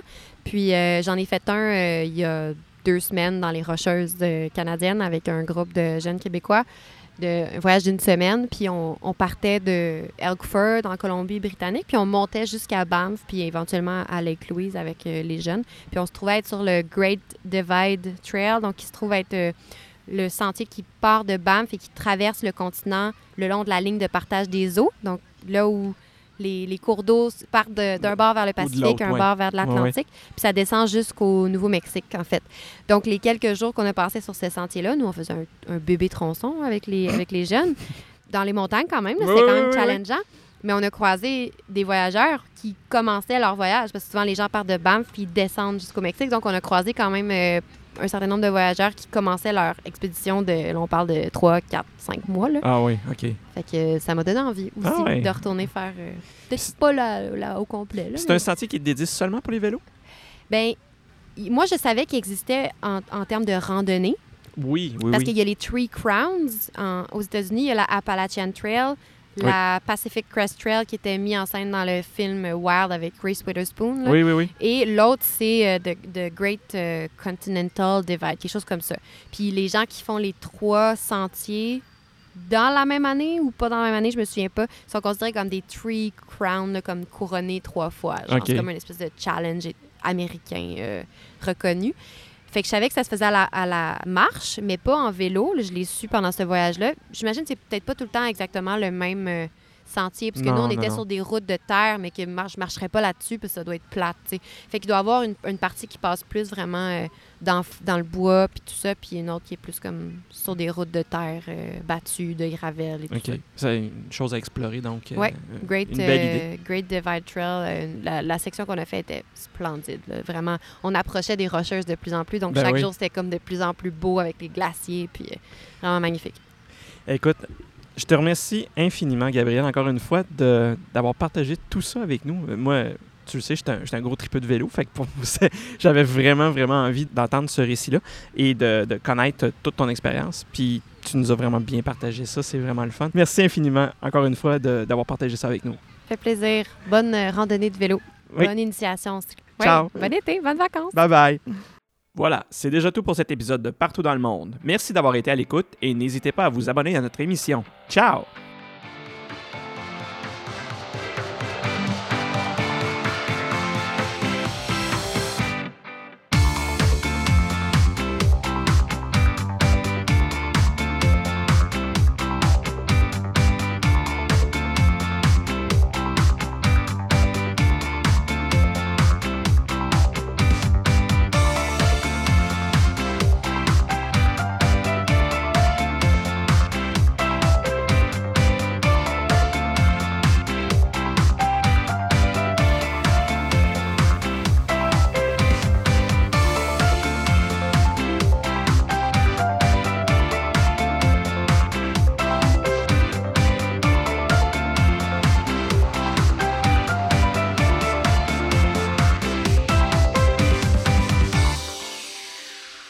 Vous avez des questions à propos de cet épisode ou pour toute autre question, n'hésitez pas à nous contacter à l'adresse partout dans le monde podcast à commercial gmail.com. Nous sommes également sur Facebook et Twitter. Simplement recherchez partout dans le monde podcast.